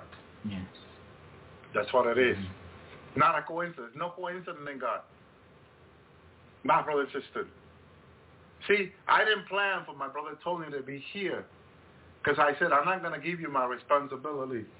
But I asked him and he said, yes. Because it has to come from his love to the Lord. He said yes because he loves the Lord. Amen. Yes. You see? Very much. Yeah. I cannot speak for you. You have to speak for yourself. And you, yeah. it's your relationship with him. Amen. And God is good and faithful. Yes. And I thank God for my brother Tony. Thank you, Lord. Thank. Praise you, God. Because the Lord is good and his love endure forever. Hallelujah. Mhm. Thank you, Lord. Again, how do we start in Matthew 25, 21? The Lord said unto him, Well done, thou good and faithful servant. Thou hast been faithful over a few things. I will make thee ruler over many things. Enter thou into the joy of the Lord. Hallelujah. What joy of the Lord is that, Brother Tony? Yeah, that joy of the Lord is speaks a lot, you know, because it's spirit, so it speaks of speaks a lot. It speaks His presence, you know, because His presence is fullness of joy. It speaks of just greater things, you know, that He wants to give us, you know, and uh, you know, He's promising us, you know, He's saying, uh, um, I will give you this because you've been faithful in the little that you have, so I'm gonna give you, give you more because now He can, He knows that we can we're able to re- receive more, you know, and and that's why he's given he would give us more because we've been faithful in the little, like a test, you know. We like in other words, we passed that test, you know. In other words, we we were, you know, we were faithful in that little. Now he knows that we can get the more. So and uh, but that joy of the Lord, yeah, that that speaks of enter thou the joy of the Lord, yeah, and that that to me that's speaking of yeah His presence down here also, but we know that's also speaking of the joy of the Lord, which is you know heaven, you know. um Well, I learned something in the Lord uh, that if I had no money, I don't go to people and say, please send me an offering because I'm so hungry and we can't pay our bill. Never done that. mhm.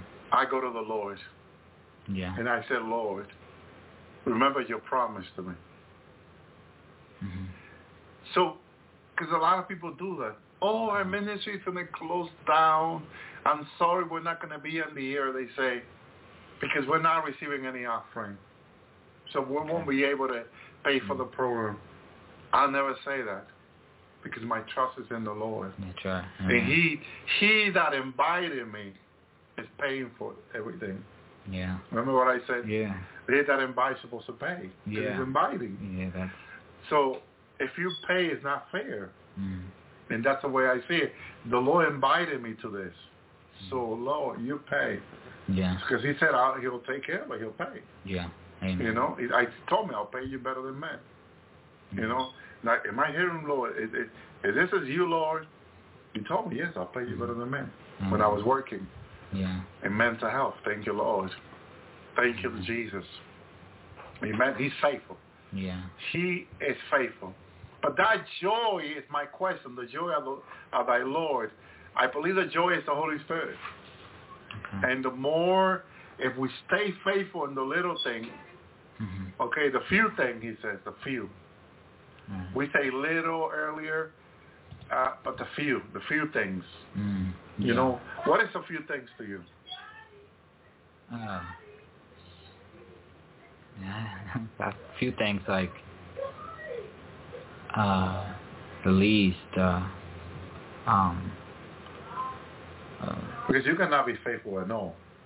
You can only be faithful in a few, isn't it? and a few, yeah, You, you can try being faithful in all, yeah, but God only expects you to be faithful in a few. a few, yeah, yeah, well, you know, men will expect you to be faithful in all. right, yeah, yeah, But God says, no, my son, only in a few. hmm yeah, and those things, yeah, exactly, yeah, and those things that He have told us to do, you know, that's the, the few, you know, and um, and what He has commanded us to do.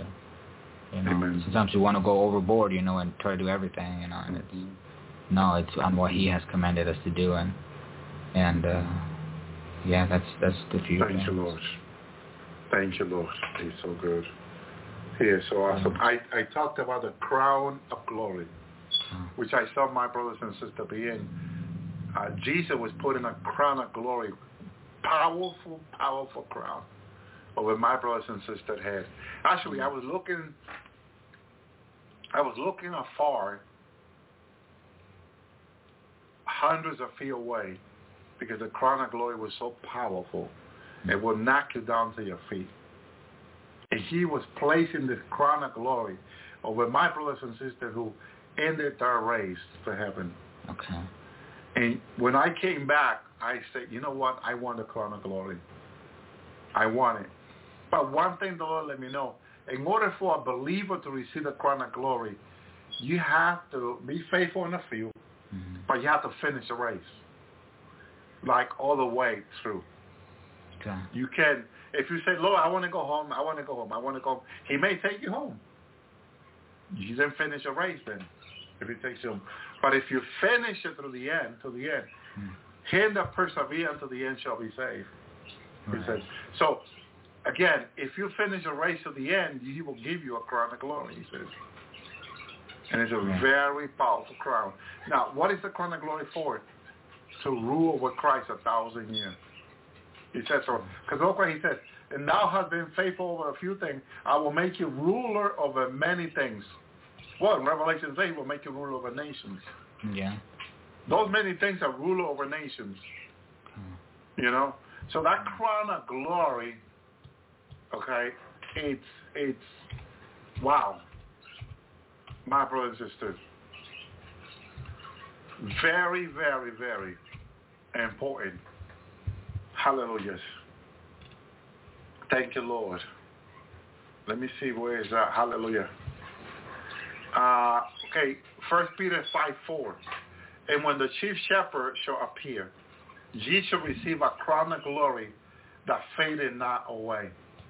This crown is so powerful. There's many crowns. But this crown is where I saw so much power. Okay? This crown is so much power that I saw that I knew that if if I would be close while he was crowning people, I, I it would have knocked me down to the floor. Power, mm. power, power over nations. Just to give you, it's really powerful. the crown of glory. Okay, and I saw brothers and sisters kneeling before Jesus, and he was placing the crown of glory over their heads. Mm. mm. A power that mm. is unimaginable. The power of the crown of glory and he was praising it over the over to so much power to rule over nations.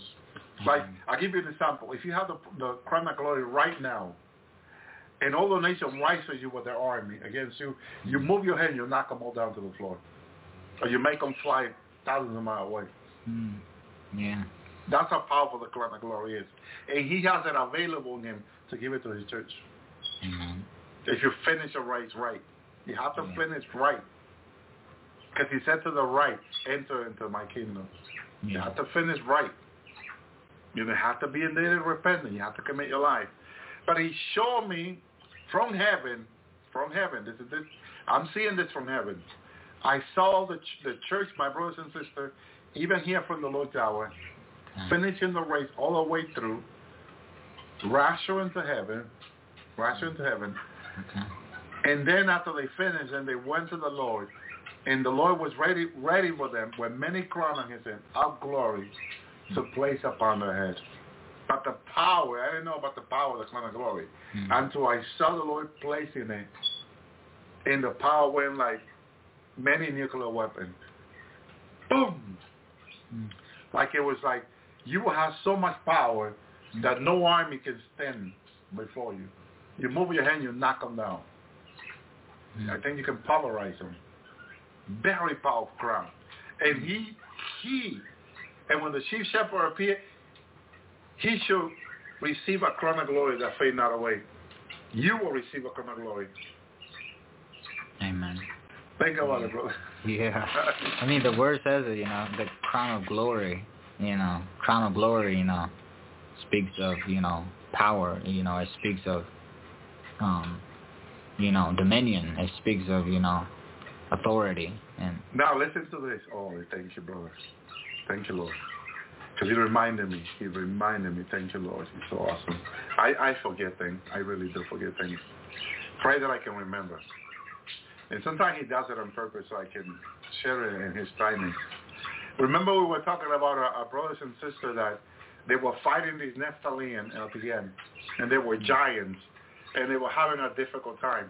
But the Lord spoke to me about that and showed me that he showed me that with the power he's given us, there will be no fallen angel that, that can withstand us. Jesus says to me. Because he heard me talking about this on the Lord's hour. And I, I didn't think he was very pleased. okay. How someone, because someone described it. And remember when I tell you that if I share what some, what someone else says that they received from the Lord, I have to be careful hmm because the Lord can rebuke me for it. And in this occasion, Jesus came and spoke to me and showed me, you know, us at the end again. And he says to me uh, that with his power, we will not be defeated.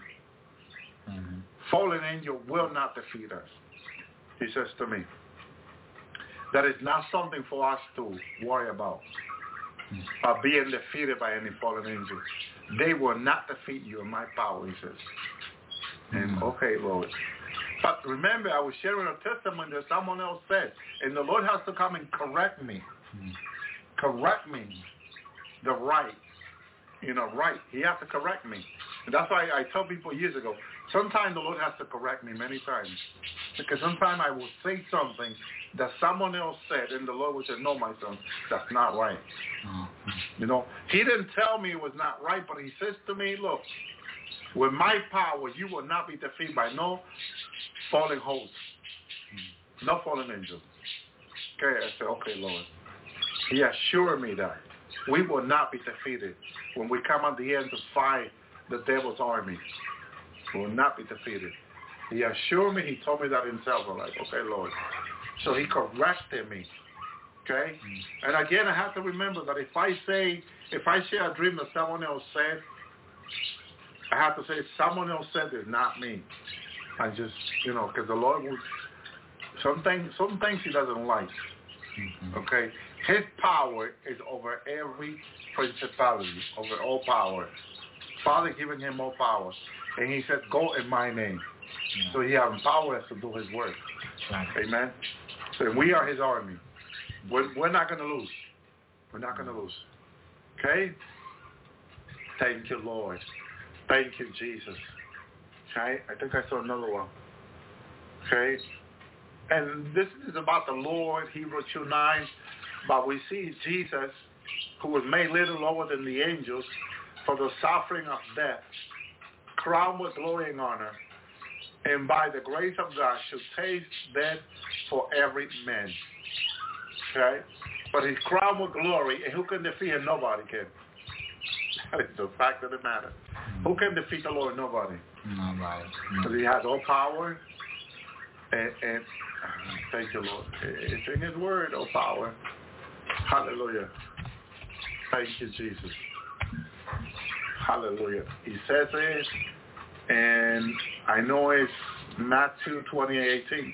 Jesus came and spoke unto them, saying, All power is given unto me in heaven and earth.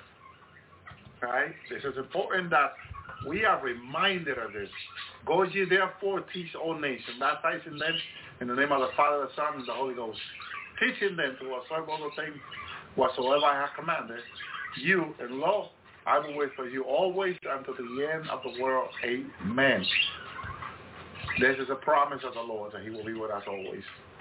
But again, thank you, Lord. Hear the birds. Amen. Sister Renee. Amen. Yeah, the, the, I call my birds my, what is it I call them? The, my worship, Yeah, the, my worship team. the yeah the worship the worship choir. Yeah. The worship choir, that's it. yeah. They are my worship choir, okay? I got to cover them at nine so they can. Yeah. But I, you know, I, I was asking earlier, can, can you worship too much? Can you worship too much? Because they, they're always worshiping all day long. yeah. And the question is, can you worship too much? And, and the answer is no. Because God says in his word, what is the word? All creation will worship him. All creation will worship you, O Lord. Amen. Hallelujah. Thank you, Lord. All creation will worship. Thank you, Jesus. Amen. So you cannot worship too much. Okay? Ah, Thank you, Jesus. But it, it does say, and I believe it's in Psalm, at the beginning of the Psalms, okay, about creation worshiping the Lord. It's not coming up, but I know it's there. Thank you, Lord. Thank you, Jesus.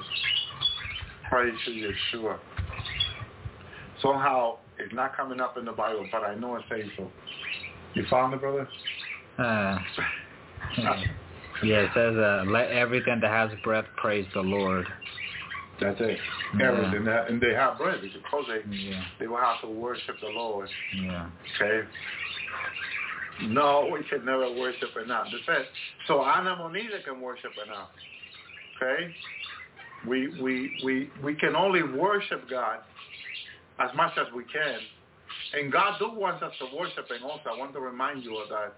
That in your own personal relationship and worship him. Make sure you worship him. Because he, he loves for us to worship him. And also defeat our enemy. Worship is very important.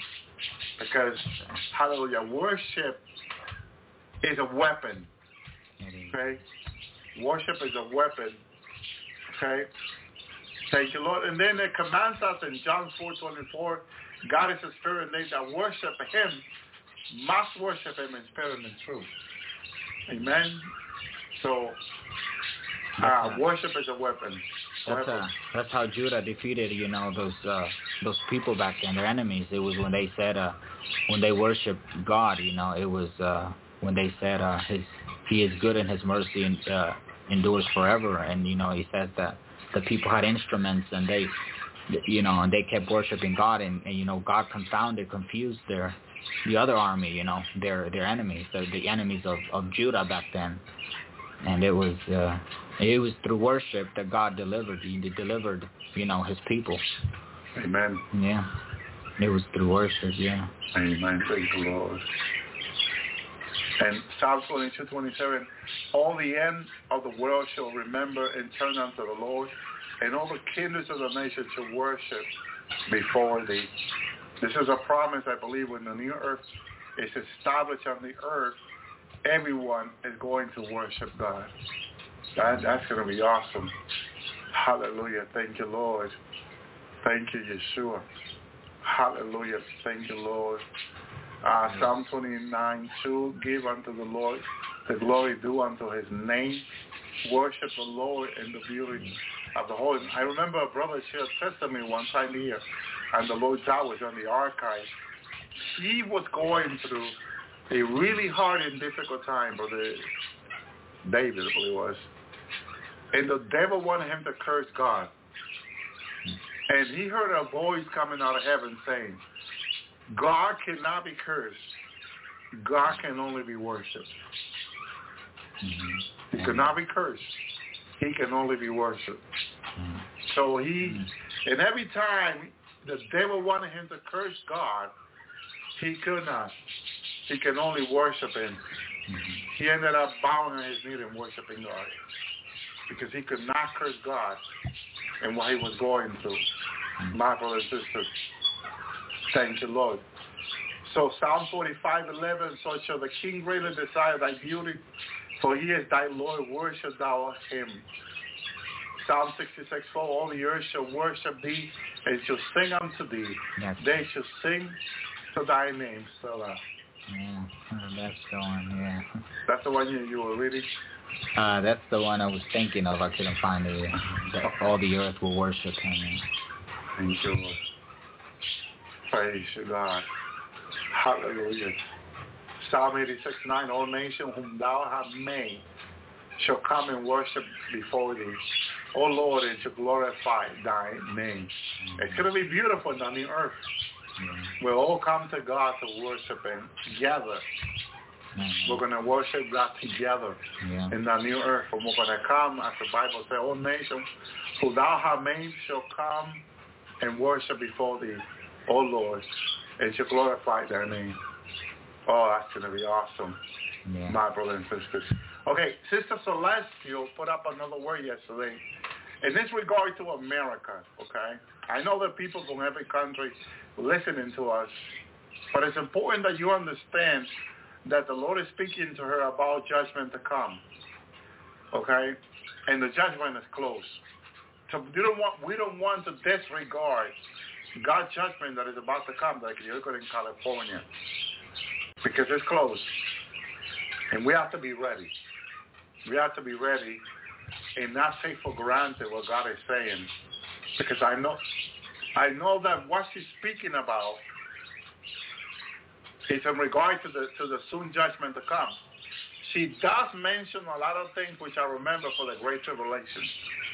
So discern this in the spirit, what she is saying, because a lot of it are for the days to come, but a lot of the information she's given us, as I, the Lord has shown them to me, for the Great Tribulation. Somehow, she I put all the information together, and I understand as a prophet you may not understand certain things.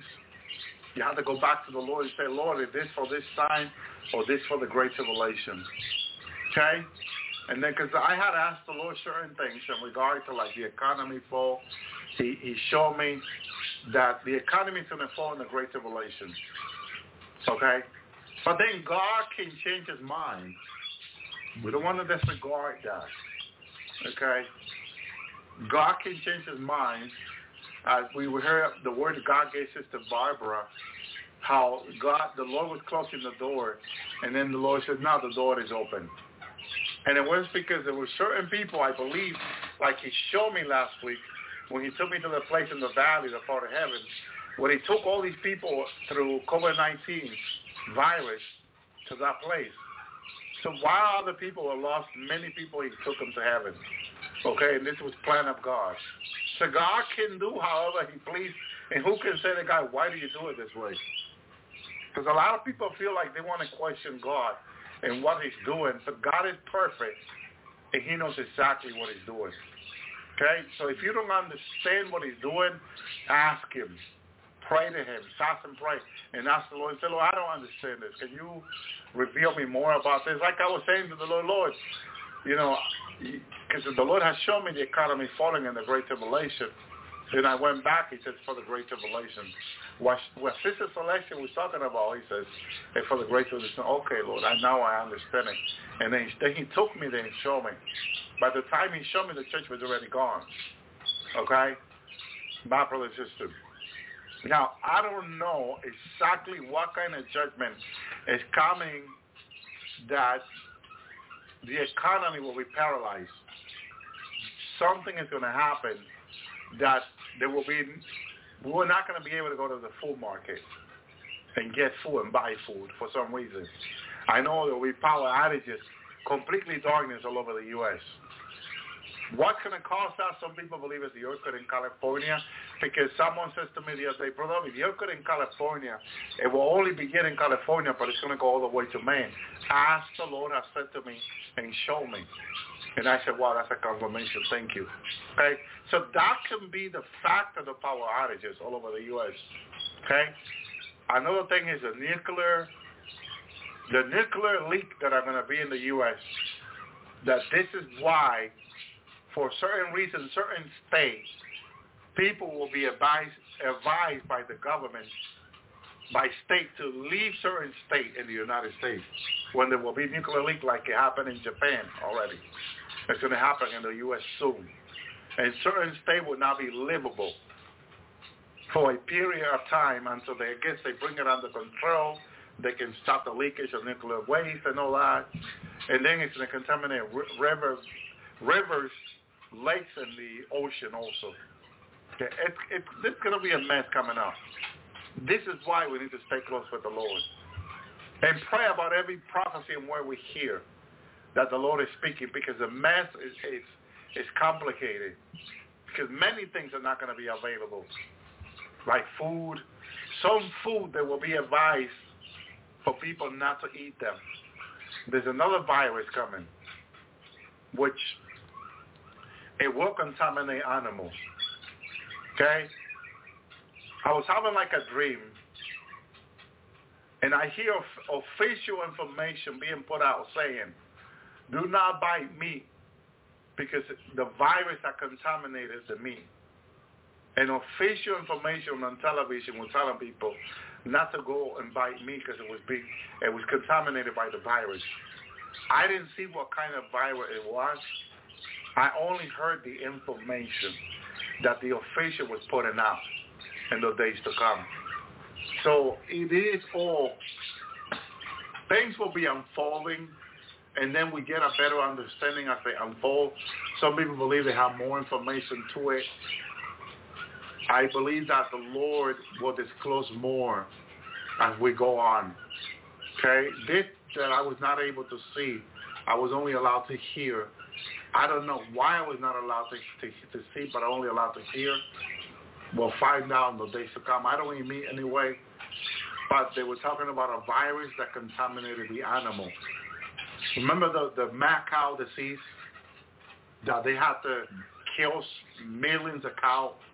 Well, something similar coming, but this is a virus coming up. Okay? I already hear online talks about COVID-19 and cows and animals. But I don't know if this will be the, the matter why they will advise people not to eat meat. But we'll see in the days to come, and God will show us more.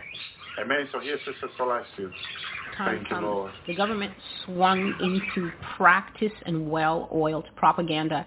They began to tell us on the radio, on social media, in print media, billboards, wherever they could reach people. They began to tell us that America is the greatest country in the world, that America is only suffering a momentary setback, that America is not going through any problem that is too hard for Americans to fix.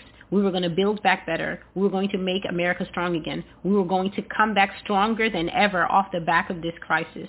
That's what they told us on one hand. And I saw that at that time, the government was extremely vicious towards anyone who said the opposite. It didn't matter if that person was on the news. It didn't matter if that person was just a social media influencer. It didn't matter if that person was someone who was well trusted on maybe a financial service or uh, a financial speculator. If anyone was speaking contrary to what the government was telling us at that time, that person was in danger of being charged with sedition. That person was seen as public enemy number one. That person was seen as an enemy of the state. That person was seen as someone who was directly opposed to the government's agenda. And that person was in danger. On the other hand, the reality that we were facing was that we could not put food on the table as far back as 2018 and even further back, I saw that in this country people were unable to pay the bills. People had to let go of luxuries, and the luxuries included certain food items. I spoke of those food items in the prophecy called A Vision of America, and that prophecy came in 2021. People had to decide if they were going to pay on the mortgage this month or pay the car note this month. They could not handle both payments. So they were trying to juggle life like that. Do we still send the kids to college? Can we still afford this school? Life was so difficult here. And what made it worse is that we saw the reality in our purses and our wallets and our bank statements. We saw the reality that the money was under severe economic straits. But the schism was being caused by the messaging that we were receiving. The messaging was telling us, you're okay, you're fine. America is too strong for you to be poor. But in that prophecy, Americans were poor and getting poorer by the month. No solution was coming except the propaganda lie that we were being given. And now God is saying now, many years after 2021, many years after 2018 when those first prophecies came, he said definitively that people in America will have nothing. It is very hard to misunderstand nothing. Nothing means the absence of everything, not the absence of just luxuries or the absence of some stuff. It means that absolutely nothing that you want or nothing that you wish to have will you have? He says the jobs that people are working now can pay the rent and put food on the table. And in one of the prophecies that I brought, I think either earlier this year when I was handling financial prophecies, God said that you complain about your jobs now and you complain about the fact that you have to work two jobs and you come home tired. But in the future, yes, the prophecy is called two more good years. In the future, when you lose both those jobs and you enter into that painful reality called unemployment, he said you will miss the fact that you had to wake up so early to hit the first job and had to work so late to complete the second job. You will miss having two, three jobs because those two, three jobs were doing the job of paying the rent and putting food on the table and taking care of you and your family. But when those jobs are swallowed into the economic black hole that is coming, the prophecy is called worse than 2008. And 2008 is probably one of the worst things that we have on record, except 1933. Well, God says that it's going to be worse than 2008. The jobs are going to absolutely disappear. I brought the prophecy in 2022 where I said that I saw people standing on the road, groups of men with absolutely no employment, nothing to do. People were just hoping that there was a side job or something that could pay for a few hours so they could go and do that side job and get a little bit of money. America was completely destroyed. There was no job for wealthy people. There was no job for, for people who had less It was exactly, God was putting the images exactly like it was during the times of the Great Depression. And so he's saying that in the future, the same thing is going to happen. America is going to be hit with an identical financial crisis whereby in the future you will have no jobs at all because the economy will be corrupted and destroyed. And here's what the Lord is saying. He says the decay is already visible in the economy and is going to get worse. But what do we see on TV? We see the people who lead this country emphatically stating that there is no recession, that there is no inflation, that it's all a trick of the light. It is all just mis- wrong numbers entered into the computer. It is liars who are lying to try and make the American people feel that the economy is not robust. They're telling us employment is up, and yet nearly every single person is searching for a job or trying to get a better one that covers their needs. The decay is visible. It's going to get worse, but they're not going to stop lying to us. So people who depend on mainstream mainstream media to tell you the truth, you are already on the wrong path. God says that mass unemployment is coming. Mass unemployment means the greater majority of humanity has nowhere to pull finances from in the economy that we have here, you sell your skills and your strength and your time in exchange for money so that you can access what you need. But when there's mass unemployment, that means there's no jobs, there's no industries to offer jobs, and there's no money in circulation. So both the sellers, the stores, the Macy's, and the everything else that we can already see closing, they're closing in groups of 50s and hundreds and 200s and 300s now, whereby it was just so-and-so is closing 15 branches. Now entire malls are going dead, and it's not by accident. This is the decay that God is talking about. It's visible to people, but the problem is that most people are occupied with other things, and so they can see the decay, but very few people are doing the spiritual math on what does this mean for us in a few years' time. God says that everything will shut down, everything will go silent, and there will only be one sound. And I prophesied to that sound three or four years ago. He says it will be the sound of people wailing for daily bread while the government has no solution to the problem. A lot of Americans don't know what it means to go hungry. Many people in this country have never skipped a meal in their life. So the idea that it's possible to wail, a wail is a loud, pained, and hopeless cry. The idea that people in the richest, or says it's the richest, God says America's broke. So let, let me not quote the propaganda, but quote the truth. America's functionally broke, functionally bankrupt, and very good at lying about it. But the nation is called the richest country in the world, the most powerful, and yet the idea that people in such a country could end up crying for food, as people cry for food in Yemen sometimes, as they cry for food in Iraq, as they cry for food in Syria, as they cry for food in many countries that have suffered brutal and long civil wars in Africa. It's probably out of most people's ability to conceive and yet please don't forget that the Master's Voice has two prophecies that are called America will be like Zimbabwe. In those prophecies, God basically said that the money is going to shatter, crumble, stumble, fall down, and become utterly useless.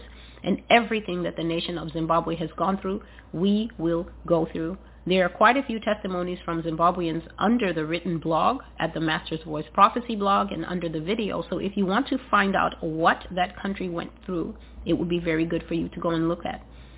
God says, they are pretending now that the matter is in containment, speaking of the rot and the decay of the economy. They're pretending now that it's in containment, but I say to you, rot has spread throughout the ship, and soon it will run aground on the rocks of a global collapse that will set humanity back 50 years in terms of its reach and severity. A huge global financial, financial crisis is at hand. Staggering economies, total collapse, financial shutdown, and the birth of the New World Order. The New World Order will rise out of this crisis with bland promises of restoring order and making things better for everyone. Rest assured, in the rising desperation, people will receive this news with relief. But it is a lie and a deception. The new order is death. Death for the masses. Death for the poor, especially. Forced labor and eventually work camps in which multitudes will meet their end. So it is just that I have not had time to put, I guess, the last 20 now prophecies of the Master's Voice in print on the Master's Voice. Time is not as it once was with me, but I will do my best because I strongly recommend that people should read these prophecies. You read these prophecies, I think that you will take this work a lot more seriously than most people do. Most people feel that this is just something casual I'm doing. They just feel that someone would just pick up on her own and have years, year after year after year, dedicating time to making videos and just having discussions, and then people can just pass by and have discussions back at me and let me know what their opinion is and move on. But something very different is going on here. God says that this country is on its way to its final destruction. This is Mystery Babylon, and God has already pronounced judgment on America, and no amount of dissent and upset and complaining and, well, I just don't agree is going to change that. So when I'm reading out these things, I'm reading out final things that are going to happen. And as this prophecy gets a lot more graphic and a lot more final, it is my hope that people will begin to make their way to the Master's Voice Prophecy blog. The website is www.the masters-voice.com and begin to go through those prophetic words one by one with the sober-minded understanding that no matter what happens in any other country around the world, God has laid out in very detailed fashion how America is going to come to her knees and to her end. It behooves Americans to know what God is saying it behooves Americans to know why God is saying it, that his judgment is just, it is perfect. He has assessed this nation from end to end, from top to toe, and he has found nothing to commend us to heaven. That is why the judgment in Revelation 17 and 18 was already set before anyone began to warn here. The rot is spreading throughout this ship. Financial rot economic rot, social rot in every corner. And God says that soon the ship is going to run aground. When a ship runs aground, it means that instead of slowly coming into the harbor, it is driven either by the winds or by its engine full speed onto the rocks. Now, nowadays the ships are made of metal, so I don't know if that actually causes any harm. But in the old days, the boats were made of wood. And if you ran aground, the rocks destroyed the bottom of the ship. And it was usually impossible to save that ship because once the planks once the bottom of the boat had been ripped out, water rapidly filled all the compartments of the boat, and that thing would be sunk and no good. And God says that this global collapse that's coming is going to set all humanity back 50 years in terms of how far it's going to reach and how severe it's going to be.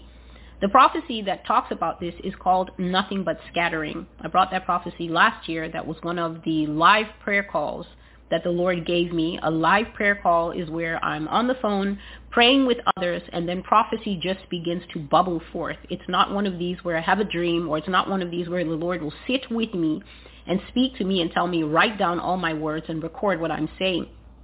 Live prayer call is where we're praying about something else entirely, and then live information, prophetic information from the Lord begins to bubble forth out of my mouth, and I'm just speaking, speaking, speaking, saying what is being put into my heart, saying the pictures that I'm seeing, expressing them. So there are about five or six of that um, on the blog. And Nothing But Scattering is about 35 minutes of God explaining very clearly that there is coming a great, terrible, far-reaching economic global crash that is going to reach as far into Asia.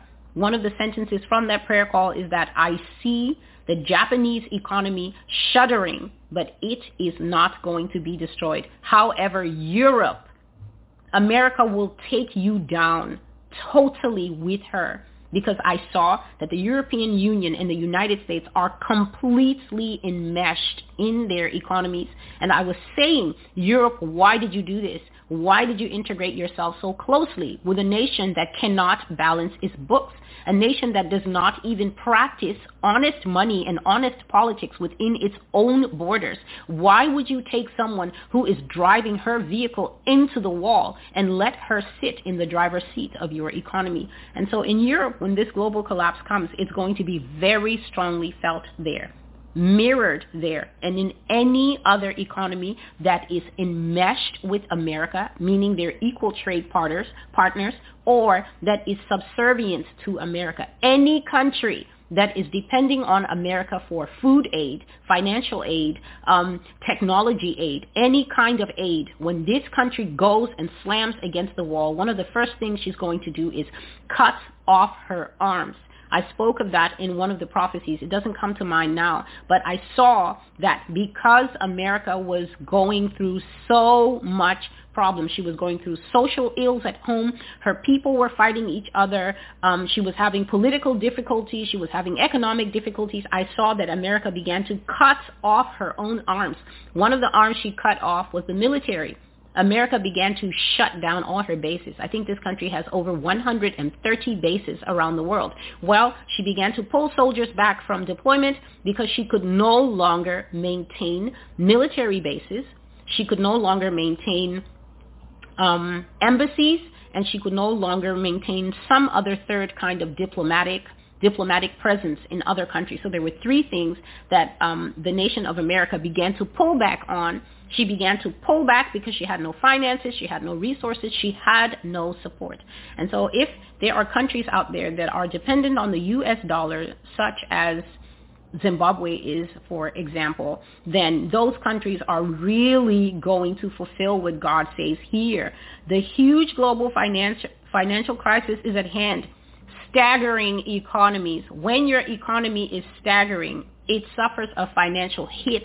I'm not able to say what the, vacial, the various types of financial hits are. It's just that when they do happen, maybe it's a currency crash or maybe it's something else, overnight devaluation, or maybe it's something else. But when it hits, it is almost impossible for the entire nation to keep its feet.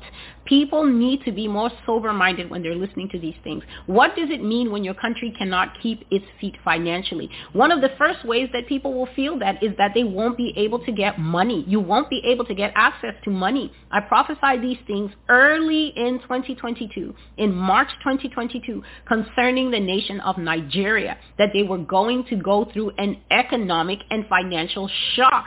And people mocked that prophecy. They didn't take it seriously. And yet it only took eight months for that prophecy to be fulfilled in January of 2023 when they received a sudden decree from their government. ATMs were shut. People had no access to money. People were weeping. People were devastated. If you don't have money on hand, you can't get gas. You can't keep the basic things at home going that you need to. You can't get food. There's a ton of things that you can't handle. And in a country like this, where people don't even keep cash on hand, where they're fully depending on cards, it's just a swipey, swipey tap in Apple Pay, Samsung Pay life. Because everybody wants to tap and not use wisdom. That kind of thing, when it happens overnight, the ATMs are not accessible. You will not have access to money. You won't be able to get your hands on money. That means that it's people who planned ahead. People who have the spirit of Noah the obedient man of God and have things on hand, those people will be better off than those who are not. If you want to know more about that, I think the prophecy is called the black horse. The best way for you to do these things, because I'm not always going to be able to comb the blog and give 50 links in the description, is when you hear a prophecy name, when the Lord actually reminds me what the prophecy is called, go to the Master's Voice and put the title of the prophecy in the search box at the bottom of any page and the prophecy will come up. You read the prophecy and at the bottom of every prophecy, once I've made a video for it, the video is there. It is time for people to feed themselves because time is not as it was with me before. This global collapse is going to make economies stagger and some of the economies are going to experience total collapse. This is like Venezuela. You wake up and then the country is just destroyed. Nothing in the country is working. People throw the money out in the streets and begin to walk on it just as, I, as I've been prophesying here for, for years. The money's no good now. There has to be some kind of other intervention. And the intervention that the beast is bringing is the kind of money you can't see. There are at least five prophecies from this year, all related to banking. And the fact that God says we are going to something called a system of coin, not Bitcoin. It is some kind of coin, money that stays in the computer, money that you cannot pull out. ATMs are going to become obsolete. We will not be able to go to the ATMs anymore and access finances. And so some economies are going to stagger, meaning that they will reel like a drunken man, but they will not completely collapse. But other economies are going to suffer total collapse. God says there's going to be financial shutdown. That is talking of the banks. There are at least five comprehensive bank prophecies on the Master's Voice Prophecy blog. Please go and look them up. You can also look them up here on YouTube. You can look them up on Rumble, on BitChute, on Brighteon, and you can come up to date with what God is saying. And the last thing he's talking about is the birth of the New World Order. So I'm going to have to use another phrase because uh, this app has a habit of tagging everything. But the NW final letter, God says, is, is being born out of this crisis. So this crisis is not a crisis that just happened because somebody mistakenly fell asleep at the wheel. In the prophecy that is called Nothing But Staggering, God said, that what is about to happen is like a train that has been put on maximum capacity speed and then left to run too fast. Even bullet trains, even speed trains have a limit. The engineers know that there's a limit that you can push the train to. If you go above that limit, the train becomes uncontrollable because it has too moment too much momentum. And when the train has too much momentum, the next thing it's going to do is it's going to start to skip and jump the tracks. And once the train begins to skip and jump the tracks, that means that all that metal, all that steel, all that power is no longer safely making contact with the rails. And at that time, it's just a moment of time before the train is derailed and there's loss of property, there's loss of life, there's huge economic um, losses that follow when a train is derailed. And so this is a deliberate collapse. This is an orchestrated collapse. This is not conspiracy theory hour here. This is God speaking into the earth to tell people who are confused about why does God talk about these things. God is concerned about his people first and foremost. The fact that they're uninformed, the fact that they have so many confusing ideas about what the future is going to look like, so much deception, and also so many opinions, and refusing to listen. And God is trying to interject here like a sharp knife to say it's going this way because the architects of destruction have orchestrated it this way. And if you don't pay attention, you will pay the penalty even if you say you are a child of God. Children of God, listen. But those who are children of God in name only, the crowd that are Lord, Lord, they call him Lord, Lord, but they don't do what he says. They call him Lord, Lord, but they constantly have a counter opinion when he's speaking to them. Those people are going to fall through the net exactly like others because they could not hear. Noah's day is the standard. We are in the days of Noah. People are eating and drinking and doing every other thing and not preparing because they've forgotten that in the days of Noah, a flood was coming. A great judgment was coming. A sweeping judgment that took away all living, even the animals who hadn't done anything. God said in one of the prophecies, that he doesn't understand why people are so amazed when they hear the term Great Reset, because it happened in the past already. That was the greatest reset of all. God simply deleted all humanity, all the systems of the day. He deleted the finances of the day. He deleted the governments of the day. He deleted everything, and he deleted the people of the day. And he reset with only eight. If you cannot listen eight is a very small number. And that number is going to be spiritually replicated. God is concerned that the church is not listening. God is concerned that the church is not ready. But God is not going to delay these things because these things must come to pass. Satan is going to be given his short time. And if Christians don't get ready, Christians are going to pay the price along with everybody else. So the NW final letter is going to be burst out of this crisis. This is an orchestrated crisis because people have an agenda and they're trying to get to a certain appointment with this new system that is coming, the technological system, the system of the beast. And he says that they will make bland promises to restore order and make things better for everyone. And I was puzzled that God would use this word, this word bland. The word bland means vague. It means without color. It means not remarkable. When it comes to food, when we say food is bland, it means that the food is tasteless. I was so puzzled as to why the Lord would use this word bland, and I was turning it over in my mind.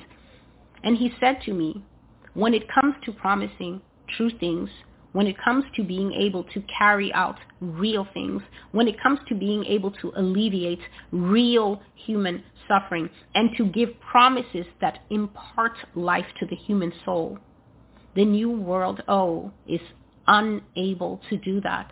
And because of that, Celestial, its promises are useless. Its promises are dead. They will look alive, these promises. We're going to see some of the best advertising in the end times that any of us have ever seen in our lives. If you talk about reach, if you talk about wittiness, if you talk about color, if you talk about them getting the best of the best celebrities and the best looking people and, and the most pleasing, visually pleasing displays, they're going to advertise this coming utopia in such a way that God says desperate people will receive this news with relief. But he says that it's a lie and a deception. What the new order really represents is death. Not death of one or two. Not death of a thousand or ten thousand. Not even death of a hundred thousand. The reason that written prophecies are so powerful is because every single word is playing its part. And that is why I insist that people read the blog. You can listen, but make sure that you read these prophecies because when you sit down and read it and think, why did he choose the words that he chose? Then you will finally come to the place of sober-mindedness, which is what you need to survive. The phrase the Lord used is death for the masses. That means that between me and the false prophets that are always telling Americans that we're going into glory days, someone must be lying because masses means most of. Masses means large numbers of. Masses means the majority. The new world spells death for the masses. Death for the poor especially. God says it spells forced labor, and it eventually will spawn work camps in which multitudes will meet their end.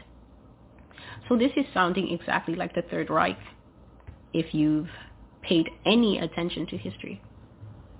It's sounding exactly like the Third Reich. Mass eliminations, the poor being targeted, forced labor, and also work camps that God says that multitudes will die in. So why aren't people listening? Why are people gathered like flies around waste listening to prophecies about how the next caucus and this and that? Why are they huddled in political circles telling uh, telling them stories about how their favorite this and their favorite that is surely coming back because he's God's man and he's got a plan for the nation? Why is this happening? Who's thought about it? It's because God has already given this nation over to deception. But when I say it, people get upset. If God really loved America as Americans insist he loves them, one who loves another will never let that other one traffic in deception. If God loved America, he would be fighting for her. If God loved America, he would be he would be powerfully drawing her to himself. And the primary sign of, the primary emphasis of that love would be that Americans would have a love for truth.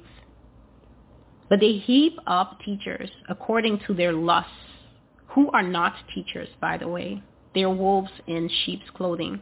And the teachers that they heap up to fulfill the lust, the things their itching ears want to know about, God says that they tell you exactly what you want to hear. And in that process, you are deceived and you remain deceived because you do not love the truth that would have saved you. Only a precious few love the truth. And that's why it doesn't say the new world is bringing life for the masses. It says it's bringing mass death, a death that will target the poor especially. If you see what they're doing to homeless people now, this is most people. You look at them doing it to the homeless people now, you just think, poor guy. You don't know that in a few short years, a structure is coming and a system is coming that will make you and your family that poor guy. In eliminating structure, a structure that is a very efficient blade that is ready to cut down American corn. This is what the Lord said. Tell them what I said. Tell them the Pogrom's prophecy and the one about Kamala Harris in the future will be fulfilled exactly as they were spoken, exactly as they were revealed to you. Remind them that my wrath abides on them and will not be removed. Those words will be fulfilled exactly as they were said as will every other message you have declared in my name so far. The two, the two prophecies that I'm now going to read in your hearing, this is old people who have heard them already. This is new people who have never heard them. You may not have had the time to go and hear them. The two prophecies are called pogroms in America and communism in America. Read it to them and tell them that I will fulfill it in their lifetimes exactly as I have said. And the scripture he gave me is this. So shall my word be that goes forth from my mouth. It shall not return to me void, but it shall accomplish what I please. And it shall prosper in the thing for which I sent it. This is Isaiah 55 and 11. So I was going over one of my old prophecies a few weeks ago, and I was struck by the scripture that God gave. I think it's out of the Psalms, where it was saying, God, you will defend your words from this generation forever. And I took the time in that video to explain what that means. Many people feel that defending God's words means that you have to get into an argument with people and you have to convince people that no, this is really what the scripture says and this is what it really means. And that's an activity that I do not waste my time with because you can read the Bible however you like for now and you can interpret it however you like for now. Truth with the Bible is not subjective though, meaning that you can't have your truth and I have my truth and then Ben have his truth and then Sally have her truth. The biblical truth is objective it is one standard because it comes from one God who himself said that I am the way and the truth and the life.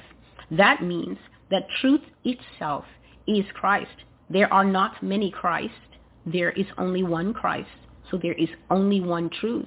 If God created only man for woman and woman for man, then every other iteration of that truth man with man, or woman with woman, or man with child, or woman with child, or man or woman with a beast, or with a fallen angel, is not truth. People will say in the last days that those things are also acceptable. They will say that, that those things are love, that a man can become a woman, that he can be trans, that a woman can be a man, she can be a trans man. But there's no such thing. These things are not supported by empirical evidence on earth, in science, in reality, and they're not supported by Christ himself, who is truth. So when God says he's going to defend this word that he says, my word that goes forth from my mouth will not come back to me empty. That means that God will make sure that everything he says comes to pass. And he said, read to them the words of these two prophecies and tell them that I will fulfill it in their lifetimes, exactly as I have said. God will defend his word without me. God will bring his own word to pass without me. I'm simply the custodian of those words. But once I release those words, it's called a proclamation. A proclamation is a particular type of announcement that comes from a higher authority. In this case, it comes from the King of Kings and the, Lords of, and the Lord of Lords, Jesus Christ himself. So these proclamations are coming into the earth for all living, especially in America, to know that this is what is going to be the end of this nation. Just a moment while I get the prophecies ready. The first prophecy that I will read is called Pogroms in America, and I received it on July the 17th, 2021. That makes this prophecy almost exactly two years shy of a few days. And I had a dream, and I cannot remember exactly what that dream was, but the Lord spoke to me after I had a dream, and he said that there will be pogroms in America. A pogrom is genocide. A pogrom is mass killing. It's where there is a targeted agenda to wipe out a certain demographic or certain groups, and it can be very brutal because it's being carried out by the state mechanism. So this isn't just a case of, as happened in Rwanda, I think, it's one ethnic group against another ethnic group or, you know, things like that. It is where the killing is government run. It's government funded. It's government initiated. It is a whole pogrom run by the government against the citizens. And because of that, it's very targeted. It covers a very wide area.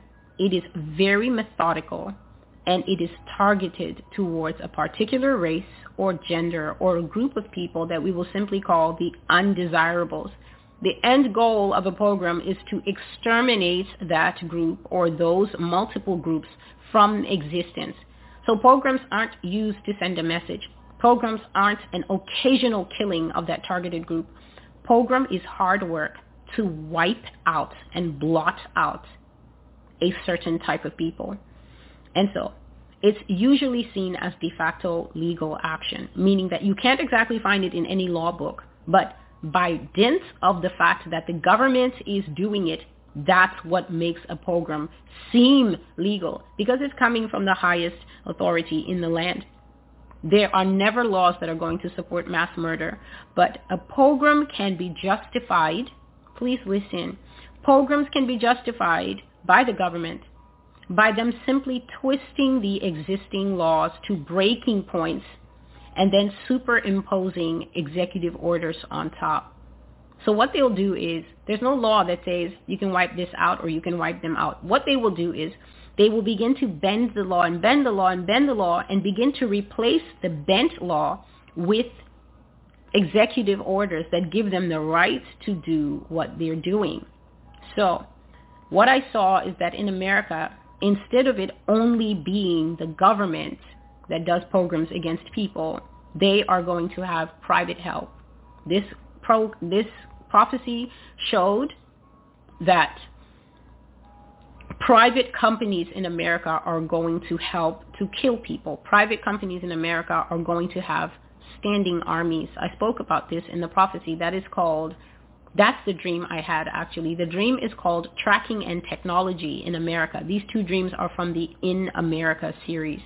So it's Tracking and Technology in America, Pogroms in America, Communism in America. Those are the dreams in the In America series. So God said that the beast is going to exterminate Christians in the, in the USA until there's such a small number that they're going to start hiding to save their lives. So again, as you're listening to this prophecy, you can see that it directly flies in the face of this expectation of a glorious church and a strong church that's going into revival. The church is actually going somewhere, and God says that's into hiding if they want to live. God said that Christians in America will be driven into hiding for their lives. Otherwise, they will lose them so as you listen, this is telling you that if you want to be a loud and a proud Christian, you will not be able to do that for very long because the times that are coming are going to warrant silence, and wisdom unless you will lose your life very quickly. America will flow with the blood of its citizens who will become victims of the state. And so God says that they're going to be rounding up people and they're going to be killing them for absolutely no reason at all. And when we get back to the main prophecy that is entitled, They Will Have Nothing, July the 14th, 2023, you're going to hear exactly this that he said from two years ago come up. The Holy Spirit is very consistent. The Lord will say the same things over and over again. And I've already said that when God is doing this, he's doing it so that these words can enter directly into our hearts, into our minds, and stay put. Do not listen to these prophecies and forget them. Do not listen to these prophecies and then get calm when it seems that everything is going back to normal, whatever that means. Listen to these prophecies and let these prophecies be the standard in the middle that you cleave to, just like the word of God. Always remember that the things that God is saying are going to happen to us are going to happen, whether it's sunny, whether the world is nice outside and whether it's, it's all fun and games and everything goes back to normal, that is temporary because God says that if we let down our guard, we are the ones who are going to be taken by surprise when suddenly, suddenly, as these things come to pass. And so God says that people will be getting rounded up and killed for absolutely nothing, for the smallest crimes, for the smallest infractions, meaning the smallest breaking of the laws he says that there will be official rules that will govern daily life and people will be killed for no reason at all. And the scripture by which lives will be lost, he says that lives will be lost exactly as it says in Revelation 13 and 7. It was granted to him to make war with the saints and overcome them. So the Lord has said in several prophecies, one of those that you can go and look at is definitely called the man of sin and it deals squarely with the fact that Barack Obama will be back in the highest seat of power in the land. I didn't say the middle seat, and I definitely didn't say NATO, and I didn't say the, the United Nations or wherever people in their various theories keep placing him. That man is going to sit at the apex of power in the United States. Doesn't matter what the constitutional say, Constitution says about two terms and no more. It doesn't matter what anyone thinks. We will see this man back sitting in the crown position. And when he comes back, he will not be hampered by America's troublesome laws. America's troublesome laws that says you can only be a president twice. And America's troublesome laws that says this and says that. He is going to come back and he is going to have the powers of a despot. He is going to have the powers of a dictator. He is going to have the same kind of power that Americans are always talking about, Kim Jong-un and Kim Jong, whoever has too much power. Barack Obama is going to have 10 million times more power than that. The kind of power that that man had in the dreams that God showed me, he had the powers of the old French monarchs. That means that when Obama said something, as he was saying it, it became laws. You only find that kind of power in the old monarchies and in the Bible. And the example that I gave all the way back two years ago when I made this prophecy is speaking about the Medes and the Persians, that when the king said something, it could be made into a law, such as when the Persian king said that they should put his wife Vashti out of his sight. It was an immediate decree.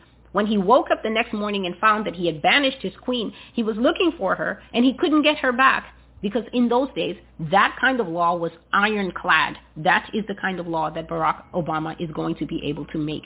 As he says, so shall it be. It will become law. And this is a democratic country, and I know that people's minds are reeling, and they cannot put two and two together. People are already suffering mental schism, and yet I have a single eye, a single mind, and that single mind says, whatever the Lord says is what I say and he said that Obama is coming back and he will be at the apex of this country. All power will be consolidated in him. He will not need any courts. He will not need any lawmakers. He will not need the House. He will not need any of those things. It is going to be only the executive all the time. It was granted to him to make war with the saints and to overcome them. And the end times church, God is saying, will be cut down so sharply by this man that it will be like watching limbs being hacked off a tree. And I have spoken that many times in recorded messages on the blog. So this is the dream that I had. I dreamt of Barack Obama. He was very powerful in America. He was the president of America. And I saw the White House with an image like the sun was rising behind it, but it was not the real sun. It was the head of Obama that was rising as the sun. So his head was coming to prominence in the background of the White House. His head was the sun, and he was wearing a huge grin. I saw that this sun rose and stopped halfway behind the White House meaning that it was there in a parabolic arc behind the White House and had not fully risen over that house. And I saw that he he had four types of power. I can't remember now what types of power this man was given, but he had four specific powers that made him the most powerful ruler America had ever had. I saw that he made four laws, and those four laws placed absolute rulership in himself. They were four laws that completely changed American life forever. He had the power to do anything, absolutely anything. I saw that Obama sent for people to work for him, and when he sent for you to work for him, you could not refuse. You were relocated to D.C., and you had to work for him. He brought these people to the White House, and he told them what their new role would be. He hired Christians and he brought them to the White House. And this man tried very hard to be a compelling leader. He was very engaging and charming, and that that persona of his that we've seen already, it truly captured a lot of people.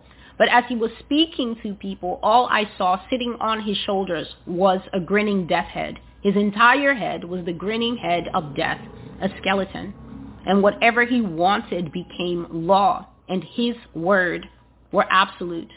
And during this time period that I saw, I saw death orders begin to go out across the United States.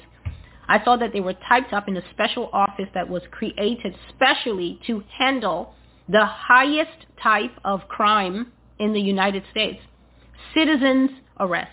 Right now, a citizen's arrest is if somebody tries to rob a store or tries to do something other people around can jump on that person and restrain that person until a member of the police force can come along and arrest that person's that person formally. When we grab one of our own citizens and hold on to them for something that we've seen them doing, that is called a citizen's arrest.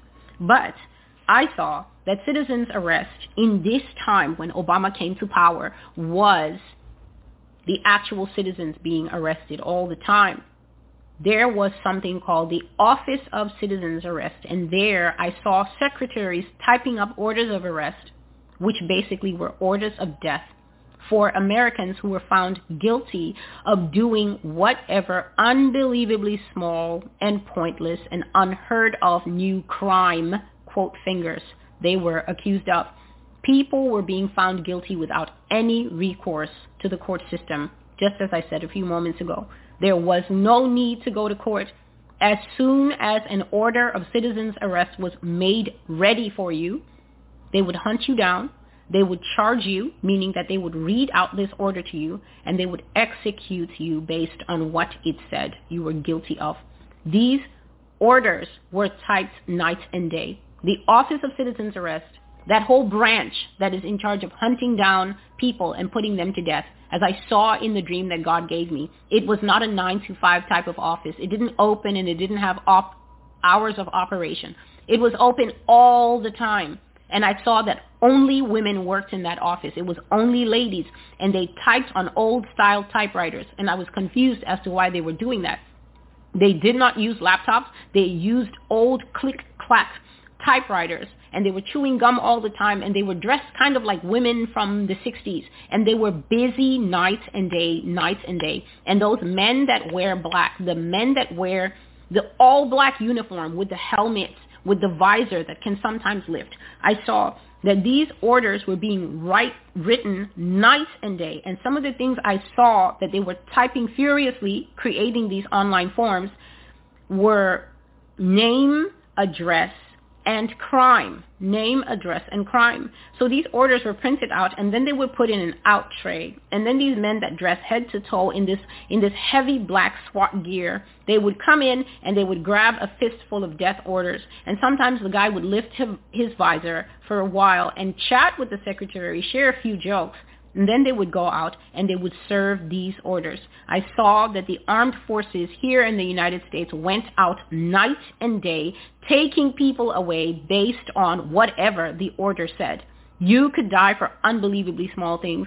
You could die for literally anything under the sun. Any small thing they said you did, you could die for it.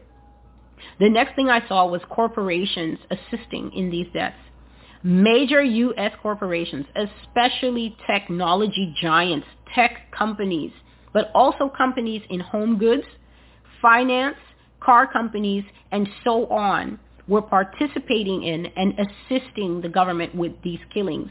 The U.S. government at that time had power but no real money. What the government did, it formed a powerful alliance with these companies like Amazon and Apple and Microsoft and all the rest of them that have so many billions of dollars in finances, but right now they are just companies. So they're constrained, they're legal entities, they have to follow certain laws. Well, in the future, those laws will be greatly expanded to give these guys sweeping powers like you would not believe. American corporations, especially the ones that are part of the integrated agenda with the government. I saw that the kind of power these companies had, they were operating like private nations. They operated like countries. And so they had the money and the government had the official stamps for things. And so the two of them together was a deadly combination against the people of this nation. So major U.S. corporations were assisting the government because the government had no money, but corporations do. They have unlimited resources and they lent them freely to the task of eliminating citizens, the task of pogroms. Amazon conquered people. Please listen. Amazon conquered people. Amazon was a central player in these pogroms and they put many people to death with their private army. I don't know how to explain it, but they had an army. And I saw it with every major technology company or billionaire startup in America. They all had standing armies. I'm not talking about a group of mercenaries. I'm not talking a bunch of guys who used to be in the special forces and then they retire and you ask them, hey, you guys, why don't you come and form an army and just be like my private bodyguard service? I'm saying that it was a paid army of trained soldiers doing what the soldiers of actual countries do. I saw private armies with soldiers trained by the company wearing the uniforms of the company with guns and other high-tech weapons, assisting the government in this system of going to homes, arresting people, and putting them to death. And I remember that the uniform that Amazon had was a very chic dark gray onesie thing. So all the men, they wore a onesie and it had a cinched waist. So the waist was sort of like an elastic band and they had the smile logo, the yellow smile logo on one breast pocket. Amazon had a start standing army that helped Obama kill people, and Apple had a standing army that also helped. The rich companies were instrumental in hauling people to the death camps and killing them. As I said, you could die for just about anything. Just think of it. Think of something that could never conceivably be a crime. It became a crime in America. And when I go back to the main prophecy, you will hear that repeated.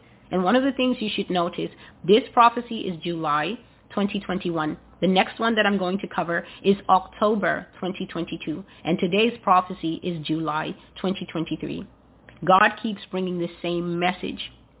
So it is time for you as an American to ask yourself, where are these messages coming from? Are you still going to convince yourself that these messages are the product of me having a bad night of sleep? The detail that's in these messages the emphasis, the amount of time that God took to craft dreams in which my eyes saw all these things, are you still going to convince yourself that this is one woman's imagination taken too far? Or is something else going on?